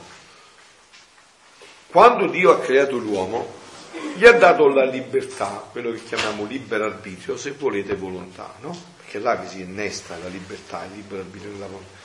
E che cos'è il libero arbitrio? È una volontà, è una libertà imperfetta, non perfetta subito in partenza. Se io vi faccio una domanda, ma perché Dio non gli ha dato subito la libertà perfetta? Giampaolo. Se no si fermava, se no si fermava, deve essere una... una un- Sì, ma perché non gli ha dato la libertà perfetta? perché non sarebbe stato forse veramente libero, Bravo. come l'amore. Appunto, se tu mi dai la libertà perfetta io sono determinato, no? Se io per forza il sole stamattina mica poteva dire a Dio, guarda, io sono stanco, non mi alzo. E io invece sì, perché ho ancora il mio margine. Quindi Dio ha dato una libertà perfezionabile. E come si sarebbe perfezionata questa libertà? Attraverso le prove. Superando le prove io mi perfezionavo sempre più. Sempre più la mia libertà raggiungeva il vertice per cui Dio mi aveva chiamato. Cioè, nella creazione, no? La No, differenza- scusa, Giu- Giu- eh, eh, aspettami un attimo, Sì, sì, perché sennò poi mi salta perché questo è un concetto profondo, se, se vi faccio intervenire poi mi salta. Quindi questa libertà è una, una libertà perfezionabile, ok? No, però io voglio che voi mi capite perché ho visto che ve l'ho detto tante volte questi concetti, ma vedo che vi sfuggono però. E questi sono importanti per entrare nella divina volontà. Non sono difficili, sono semplicissimi. Ma quindi la libertà, l'uomo è stato creato libero, ma con una libertà imperfetta, perché se era perfetta subito, eh, era determinato. Appunto, era determinato, cioè doveva fare per forza quello che doveva fare, no? Oh, ma che cos'è la libertà? Fare quello che si vuole. Fare il bene. La libertà è fissarsi per sempre nel bene, questo è l'uomo radicalmente libero, l'uomo che è fissato nel bene, fa solo il bene, sempre il bene, unicamente il bene, è fissato per sempre, Dio è sommamente libero, perché è sempre nel bene. Capito? Allora quindi Dio aveva creato l'uomo con una libertà perfezionabile. Ok? Quindi le prove non sono una, prova- una cosa di sfizio, era per rendere l'uomo sempre più perfetto in questa libertà. Quando Dio gli ha detto ad Adamo, figlio mio, Qua tutto è per te, tutto, tutto, tutto fatto per te. Sta attento però che qualora tu mangerai dell'albero che è in mezzo al giardino, tu morirai. Cioè, qualora in cui tu non utilizzerai la libertà per il fine a cui tende, ti dovrai assumere le responsabilità di quello che hai fatto. Qualora in cui tu la prova non la supererai, ma la vivrai per un atto di egoismo, di egocentrismo per te stesso, assumiti la responsabilità di quello che fai. Quindi Dio aveva creato l'uomo in questa libertà perfezionabile e l'aveva creato per diventare Dio. Infatti Satana come tenta l'uomo? Come lo tenta? Guarda che se mangi sarai come Dio, ma Dio già gliel'aveva detto che lo voleva come lui. Allora dove sta il passaggio? Che Satana gli ha detto, non devi essere Dio per partecipazione, devi essere Dio tu, distaccato da Dio. Dice un padre dominicano commentando questo, a favoiarlo una coppa monnezza, ti do un pezzo di monnezza e là diventi Dio. Invece Dio lo voleva veramente Dio all'uomo ma per partecipazione, fondendosi sempre con Dio, partecipando, diciamo usando il termine classico, ma per i figli della divinità, fondendosi sempre con Dio, cioè l'uomo si fonde con Dio e ogni volta che si fonde con Dio diventa Dio per partecipazione. L'esempio che vi ho portato tante volte, no? Il bambino con la macchina, lo riportiamo però adesso sotto questa luce, lo rifacciamo di nuovo sotto questa luce. Ho incontrato il bambino qua di due anni a pesca e mi ha detto padre, ho visto il tuo Ducato, me lo fai guidare? Eh, come fai? Eh, cioè non c'è la patente, le gambe non ci arrivano, le braccia non ci arrivano. E c'è la mamma al fianco del bambino, si mette a piangere eh, e dice come dobbiamo fare? Questo si disperde. Dico ok, te lo faccio guidare. Benissimo, vieni qua Pasqualino, me lo siedo sulle gambe. Pasqualino che vogliamo fare? Voglio andare al bar a pesca. Perfetto, metto in moto la macchina, le mani, tutto, faccio tutto io. Tutto, vabbè. Uso la mia patente e me lo porto al bar di pesca. Poi che vuoi fare? Voglio fare retromarcia, voglio andare a vedere il campo sportivo, ok, tutto io, porto il campo. Adesso che vuoi fare? Voglio ritornare da mamma per dirgli tutto. Appena scende dalla macchina, corre verso la mamma, mamma, mamma, guida di pulmino. Ha detto la verità ha detto la bugia? Ha detto la verità. Perché al bar non ci voleva andare un campo sportivo di me, e sua mamma non la conosceva nemmeno, non la voleva neanche vedere, non mi interessava nemmeno. Però perché lui l'ha potuto fare questo? Perché ha partecipato tutto di me. Si è preso la mia patente, i miei occhi, le mie mani, i miei piedi, ha fatto per partecipazione, fondendosi in me. Mettete che quel bambino si poteva fondere dentro di me, ha fatto tutto per le mie capacità, no? Allora il diavolo gli ha dato a dire, ma vedi tu fa sempre questa dipendenza, guida tu la macchina. Ti immagini un bambino di due anni che mette in mano la macchina e guida un pulmino Ducato, che fine fa? Beh, ha visto? Muore e uccide gli altri. Ha visto che fine fa? Uccide, fa disastri, muore, fa... e se dopo quel pulmino non muore, riprende di nuovo il pulmino, fa ancora altri disastri, ancora più grandi, è meglio che muore, se no farà sempre disastri. Eh? Se no farà disastri, ucciderà tutti quanti gli altri là. Prima l'altro pulmino fa la stessa cosa, no? fino a che non arriva a 18 anni si piglia la patente. Quanti guai che farà, è vero? Ecco perché la perseveranza dopo si dice diventa il allora, quindi, no, eh, scusate, do, dopo parliamo perché adesso dobbiamo, ci fermi su questo punto per entrare in questa dinamica, se no poi ci sfugge. Allora, quindi dicevo, eh, allora, quindi, noi eravamo stati creati così, Satana gli va a fare questa proposta, guida tu. E Adamo accetta attraverso Eva questa proposta. Da questo le conseguenze di tutto quello che viviamo. No? Vedete come tutto diventa chiarissimo, limpidissimo, con la luce della divina volontà, tutta la Sacra Scrittura si illumina di un fascio infinito di luce, infinito, perché questa è la completezza. Guardate, vedendo l'Antico Testamento, il Nuovo Testamento e la divina volontà rivelata a Luisa, guardando eh, la creazione, la redenzione e la santificazione, voi dovete immaginarvela così, no? Come vi ho detto altre volte. Immaginatevi un albero maestoso. Nell'Antico Testamento la creazione è la radice di quest'albero. No? dice immensa, infinita, no?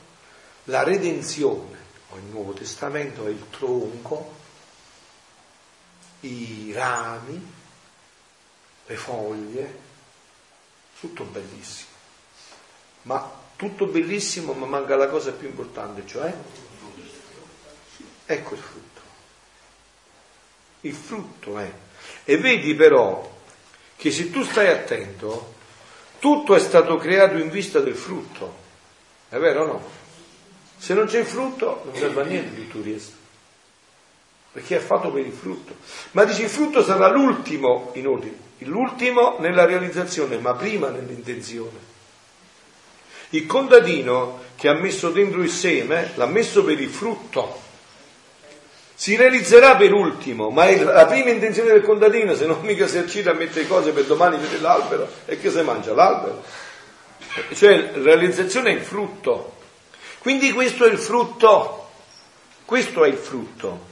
Adesso, alla luce di questo, è chiaro che questa realtà è la realtà più concreta che esiste di tutte le spiritualità, la più concreta, perché era quella che era iscritta nella creazione dell'uomo. Per forza doveva essere concretissima, perché così è stato creato l'uomo. Allora, quindi, continuando quello che dice, no? Sappiamo dalla Genesi che l'uomo è fatto a immagine di Dio, è chiamato alla comunione con Lui.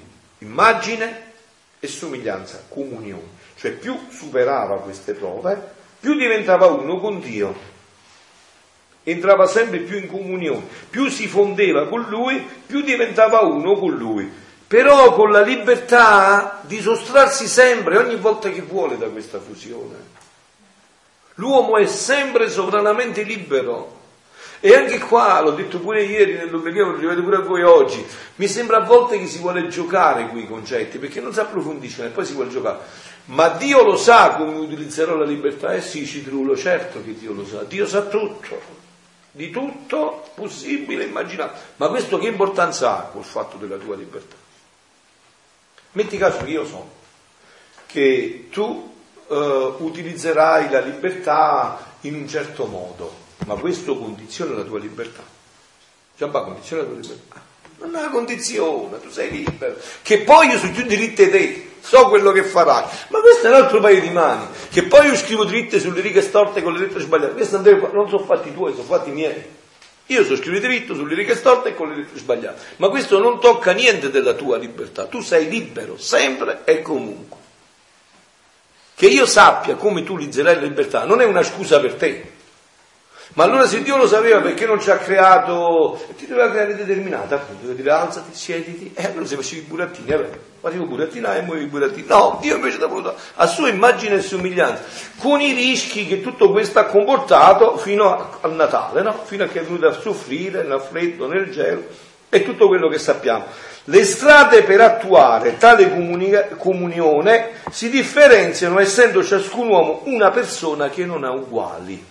Questo è bellissimo, questa è la divina volontà. Vedete, nella divina volontà, voi sapete eh, che il primo dono che verrà connesso all'uomo che era stato dato della divinità sarà la scienza infusa. Cioè che significa? Quel raggio di sole mi colpisce e io sento il ti amo di Dio per me. Quel raggio di sole colpisce me e la madre, sua Maria Benedetta. Lo stesso raggio di sole. Però il ti amo per me è diverso dal ti amo per lei è personale, è il mio. Andiamo a bere la stessa fonte d'acqua, sotto la fonte che scende così. La, il sorso d'acqua del ti amo di Dio che entra dentro di me, che io sento perché con questo dono si sente tutto, no? Quando Adamo ed Eva sono stati creati, perché Satana li ha spinti a mangiare? Il fatto del mangiare è importante. Cioè ho detto, illumina tutto la Sacra. Perché li ha spinti a mangiare? Perché l'uomo conosceva tutti i ti amo che c'erano nella creazione, cioè sapeva il ti amo che c'era nella mela, nell'arancio, lo sapeva, ma ne voleva fare esperienza, per fare esperienza doveva mangiare. Il ti amo che c'era nella mela era diverso dal ti amo che c'era nell'arancio o nel mandarino. Lui sapeva che c'era tutta una serie di ti amo e sentiva il ti amo, ma ne voleva fare esperienza, no? Voleva sentirlo dentro di sé quel ti amo. Ecco che faceva, faceva esperienza del ti amo dentro di sé.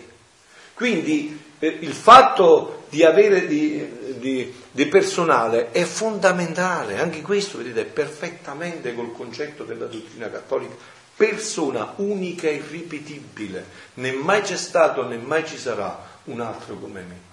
Qualcuno dice meno male, vabbè, però è così tu.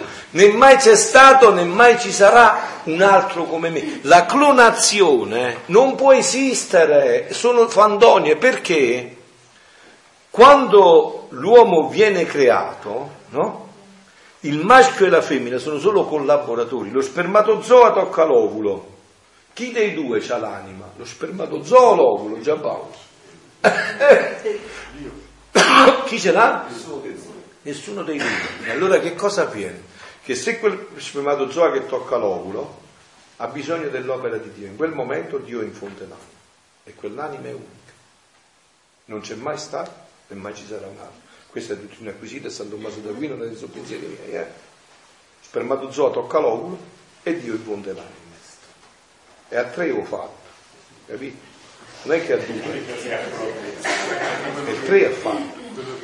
Lo spermatozoo che Dio ha stabilito a Betene, scusa? Quello che racconta esempio questa dottoressa di Bogotà, Gloria Polo, quando, quando diciamo che Gesù quell'esperienza di, diciamo, dopo la morte, proprio, cioè Gloria Polo descrive che quando c'è questa inondazione c'è un'esplosione di luce in cui... Ecco, come conferma la dottrina quando le cose sono vere davanti a Dio, vedi come lo spermatozoo va a toccare l'ovulo e Dio infonde l'anima. Quell'anima è unica, tu puoi fare un sosia viso, delle cose che possono somigliare, ma l'anima è unica. E vedete che questo Dio partecipa anche quando questo viene fatto nel peccato, tra virgolette, con la fivet, con le cose artificiali, ma l'anima là chi ce l'ha in fondo? È sempre Dio. Perché Abba Eterno era stabilito che doveva nascere questa, Dio deve collaborare, senza Dio non può fare niente e non puoi fare nulla, non è che c'è possibilità, non c'è minima possibilità. No, quindi diceva, eh, Dio non crea cloni, ah, dice pure essa, vedi, Dio non crea cloni o fotocopie, perciò ognuno ha il suo stile di vita. L'unica cosa che è comune agli uomini, tutti chiamati alla santità, ecco, questa è l'unica cosa che è comune agli uomini. Il Concilio Vaticano II dice, tutti gli uomini sono chiamati alla santità un cristiano, un uomo che non si fa santo, è un aborto, non è riuscito. Questa è la vocazione ontologica che ci è stata data. Santi, perché io sono santo, come dice, siete santi, già nella dico, perché io sono santo, non è che dovete fare qualcosa voi, siete santi perché io sono santo, partecipate di me e diventerete santi, non è che dovete fare chissà che cosa. Non è che vi chiedo penitenze, dice no, no, è la partecipazione con me, è il fondersi con me, è il vivere con me che vi rende santi. Quindi l'unica cosa che comuna noi, tutti amati, cioè invia, inviati da Dio a vivere nella sua dinamica trinitaria, è la conformazione a Cristo che assume aspetti diversi a secondo dell'età, dell'ambiente, della vocazione specifica avuta in dono da Dio stesso. E qua ci sarebbe... Finito. Ma, cioè, ma questo dovete, dobbiamo trattarlo ancora perché è importante. Qua c'è un altro passaggio, a vivere nella sua dinamica trinitaria.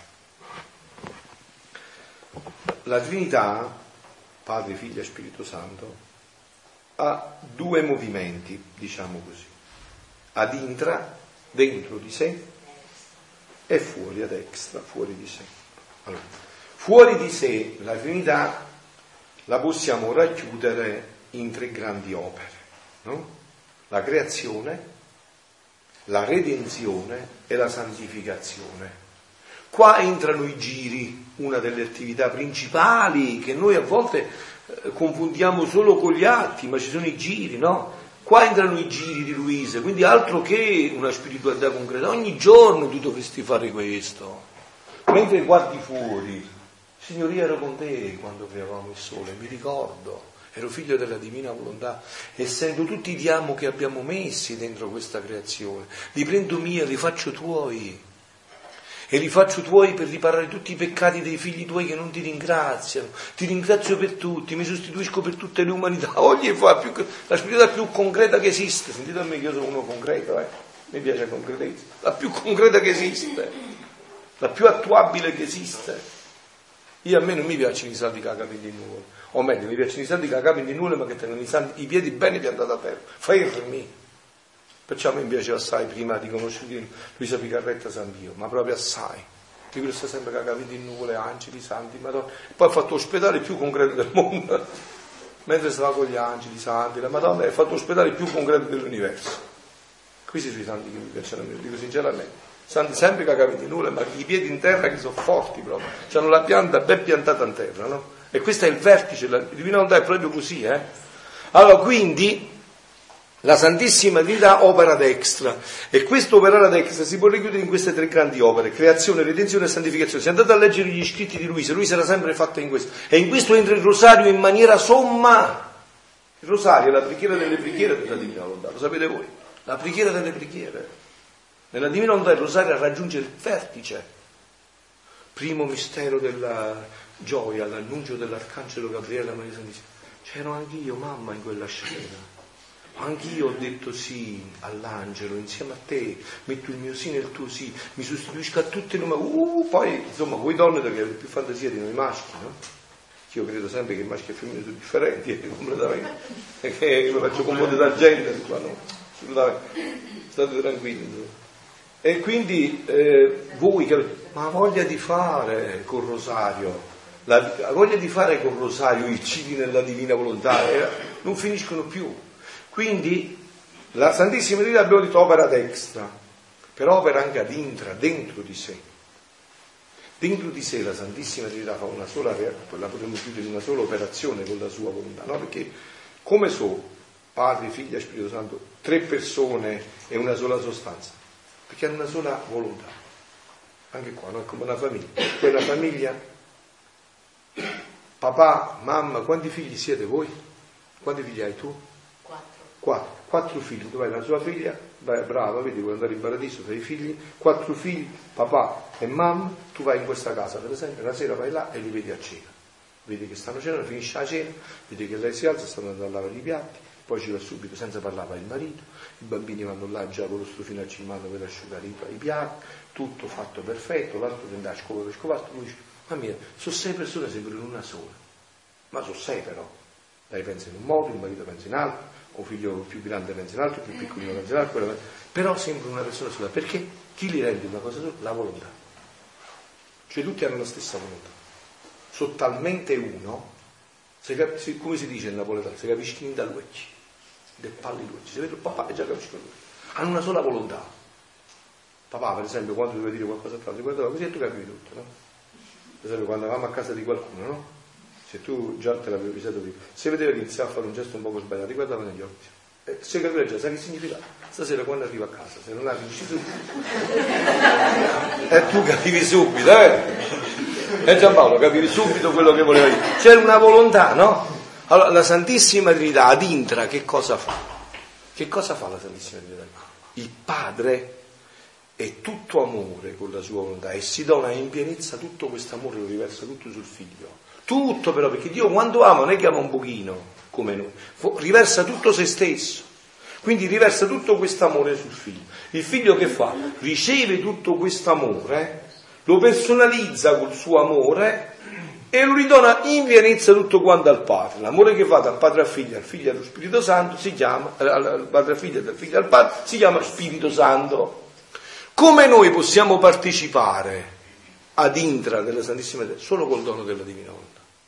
Non c'è possibilità. Noi possiamo, noi possiamo, quindi, quando il Catechismo di San Pio V diceva, vedete come tutto è perfetto, quando il Catechismo, perché sei stato creato? Come rispondeva il, il sotto? sono stato creato per conoscere, per servire, per amare Dio e poi per andarmi ad abbuffare di felicità di là, poi andare a goderlo di là. È così. Allora, questa è una risposta, diciamo, perfetta, ma in un primo strato. Con la divina volontà tu, appunto, che è venuta a completare, non ad abolire, la radicalizzi, la approfondisci sempre di più. Sono stato creato per andare a partecipare non solo dell'opera destra, ma delle opere dentro la Santissima Trinità, per partecipare di quell'amore. E questo lo puoi fare eh? mentre lavi i piatti. Questo lo puoi fare eh? Mentre giochi come fa Giampaolo e Diana con loro, là, i bitti cosittini, lo puoi fare mentre fai questo, lo puoi fare mentre stai eh, battendo il martello nella fabbrica. Non c'è niente che ti può impedire questo, niente. Questo lo puoi fare in ogni istante della tua quotidianità. La divina volontà non cambia niente di quello che facciamo. Cambia la radice, l'intenzione perché lo facciamo. Non la niente. Anche le preghiere certe volte mi viene da ridere, sentire anche i gruppi che questa preghiera non si può fare, si può fare tutto nella divina, si può fare tutto nella divina volontà, se c'è le morte queste, se c'è le morte queste. Cioè la divina volontà ti cambia realmente. Gesù glielo dice a Luisa nel volume 36, no? gli dice non ti chiedo di cambiare le cose, io ti chiedo di fare tutto quello che devi fare, ma farlo nella mia volontà. Infatti una volta, a proposito di quello che dice, una volta Luisa dice, ma io non so perché io sempre sveglio, stasera mi sentono su, hanno una stanchezza. Dice, mo io devo finire ancora le preghiere, ma che faccio? Faccio prima l'adorazione al crocifisso o faccio prima l'atto di fusione? E Gesù gli dice, ma stai facendo un male capo? Per tant'anni che ti ho insegnato questa cosa, per cose così normali. Sai che fai? fonditi nella divina volontà durante il crocifisso, fatto con una fava e due piccioni. Non devi muovere niente, ecco perché la spiritualità de, della quotidianità più concreta. E veramente questo capitolo, io mi compiaccio con questa autrice che ha, ha, trattato proprio come conclusione cosa dice Luisa agli uomini del terzo millennio, oggi, oh, cosa dice questo oggi? Mo? L'unica cosa eh no, dobbiamo andare solo due minuti che finiamo qua, poi diciamo l'angelo. L'unica cosa che accomuna bene, abbiamo detto questa è tutta la candidata, ecco, al, della vocazione specifica avuta in dono da Dio stesso. Cioè io questo, e non possiamo andare oltre, poi continueremo domani, questo dono, una cosa è per me sacerdote, una cosa è per lei suora, una cosa è per lei moglie, cosa è per lui marito, una cosa è per il single che va in un certo modo o che va a fare missionaria. Cioè si applica alla propria vocazione senza toccare niente della propria vocazione, ma portandola anzi a quella vocazione d'origine che Dio aveva dato, inserendola in quella vocazione d'origine che Dio aveva dato. Voi sapete che, diciamo, praticamente, a parte le ore della passione, che poi ne parlerete un poco oggi se c'è qualcuno che non le conosce, vedete voi, no? A parte questo, ma eh, voi sapete la concretizzazione anche pratica della spiritualità di Luisa con gli atti, i giri, no? questa concretizzazione. Gli atti entrano nella vita di ogni istante, che, che deve, questo è il manuale. Come ha detto lui, no? C'è che San Francesco, dopo che aveva fatto tutto, i frati gli dissero, eh caro padre, eh, ma adesso tu ci devi dare una regola. Qual è? Qual è? La regola del Vangelo. Eh, Qual è la regola? La regola sui scritti di Luisa. Il manuale pratico è tutto contenuto negli scritti di Luisa. È tutto contenuto dentro. Non solo, ma Luisa viveva una vita pratica, anche se impiantata nel letto, ma facevi il tombo, aveva tante difficoltà. Guardate quante volte dice Gesù, ma com'è difficile vivere questa divina volontà, perché a volte io sono preso da tanti pensieri, gli scritti, chi vuole portare qua. Chi... Gesù gli dice, Luisa, ma che c'entra questo con la divina volontà? Non c'entra niente questo con la divina volontà. Non è che la divina volontà non si può fare perché c'hai i debiti, perché devi uscire, c'è lo split che ti preoccupa, o ti metti paura perché viene l'ISIS e ti butta la bomba. Non c'è niente che blocca la, nella quotidianità la divina volontà. Ecco perché bisogna stare attenti. Voi vi ricordate che San Pio, quando ha istituito i suoi gruppi di preghiera, c'era una regola, me la sapete dire qual era fondamentale, che non si poteva trasgredire? Qual era? Ci deve essere sempre un sacerdote. Ecco perché è pericoloso quando poi queste cose non vengono innestate nella dottrina della Chiesa, c'è bisogno di una figura sacerdotale che chiarisce questi passaggi, perché se no si iniziano a fare i giochetti dei bambini, ma non posso dire loro la cugina divina misericordia, ma queste sono stupidaggini, queste sono banalità, queste, queste sono banalità. sono banalità. Questa è una vita, non si può perdere in queste sciocchezze una vita. Capito? Allora bisogna invece sempre più, ecco perché io ci tenevo a trattare questo Giovanni, non è che... Sì. Una cosa, però forse quello che c'è anche da dire che è un allenamento iniziale che è un po' pesante per chi vi sta digiuno, ma Ecco. questo allenamento man mano prosegue è sempre più semplice. Bravissimo. Ad arrivare a quel dono che voi dite, che il dono sarà accompagnato da scienza e là sarà molto più semplice. Eh, certo. E sarà un sarai dono. Io in quello che fai, Appunto. non chiamare lui. Appunto. Però diciamo, eh, se c'è un percorso, Bravo. per quello che ho capito di Bravo. Diciamo, così è, così è un allenamento un po' sforzato all'inizio, che di cui si sente un po' la pesanza. E anche questo bisogna farlo con molta pace, con molta serenità, con molta distensione, senza affannarsi a voler fare piano piano, piano piano, e tutto si innesta dentro, no? Scusa Giampaolo. che poi diciamo che man mano che questa luce aumenta, dicevamo questa mattina per quanto riguardava le pene, la croce di luce, no? man aumenta, tutto ciò che di umano ci blocca e ci fa sentire il peso comincia ad allentarsi man mano. E ci sono momenti in cui si sperimenta, andando avanti un pochettino nell'esercizio, che Dio proprio che ti chiama. Cioè anche il giro non è più io li metto là perché c'è sempre questo scollamento, no? Ho fatto 10 Eh, sì. atti, poi più alle 3 faccio il giro, alle Ecco, 5 appunto, bravo, la- bravo. Purtroppo questa è una logica che inizialmente Eh certo, normale, ma è normalissimo, eh, certo. Però c'è un momento in cui, anche come dicevate voi, no? anche camminando per strada, vieni chiamato a vivere il Certo. giro della creazione. Fino al eh. punto, sì, fino al punto, no, che quando ci verrà dato come dono, perché dobbiamo andare a luna per il pranzo? Allora, fino a quando, come verrà dato come dono, tu ci pensi quando respiri. Ci pensi quando respiri. Respiri e non puoi fare a meno di respirare. Quando arriverà come dono sarà questo, sì. Io ho una piccola testimonianza, io per esempio questi due notti dove ho lavorato, dove lavoravo c'era molta nebbia, però a un certo punto sono- mi, sono, cioè, mi sono accorto come con la fatta di tante piccole molecoline di, di acqua, io in quelle molecoline mettevo il mio diamo, cioè vedevo in, que- in quelle molecole d'acqua Eh, come tutto diventa, eh, e ci mettevo il mio vedi come tutto quindi- diventa, mo- E vedi? quindi pensando mai che quelle molecole sono migliaia e migliaia, io mettevo in tanti, in tanti migliaia il mio diamo per poter fare anche le volontà, anche a nome di quanti. Quindi anche qua è personale, perché magari qualcun altro ha visto la libera e umana volontà nei cuori. Appunto. Tu hai visto la goccia d'acqua e Vedi. Vedi che poi c'è ciascuno la La personalizzazione del dono dentro la persona.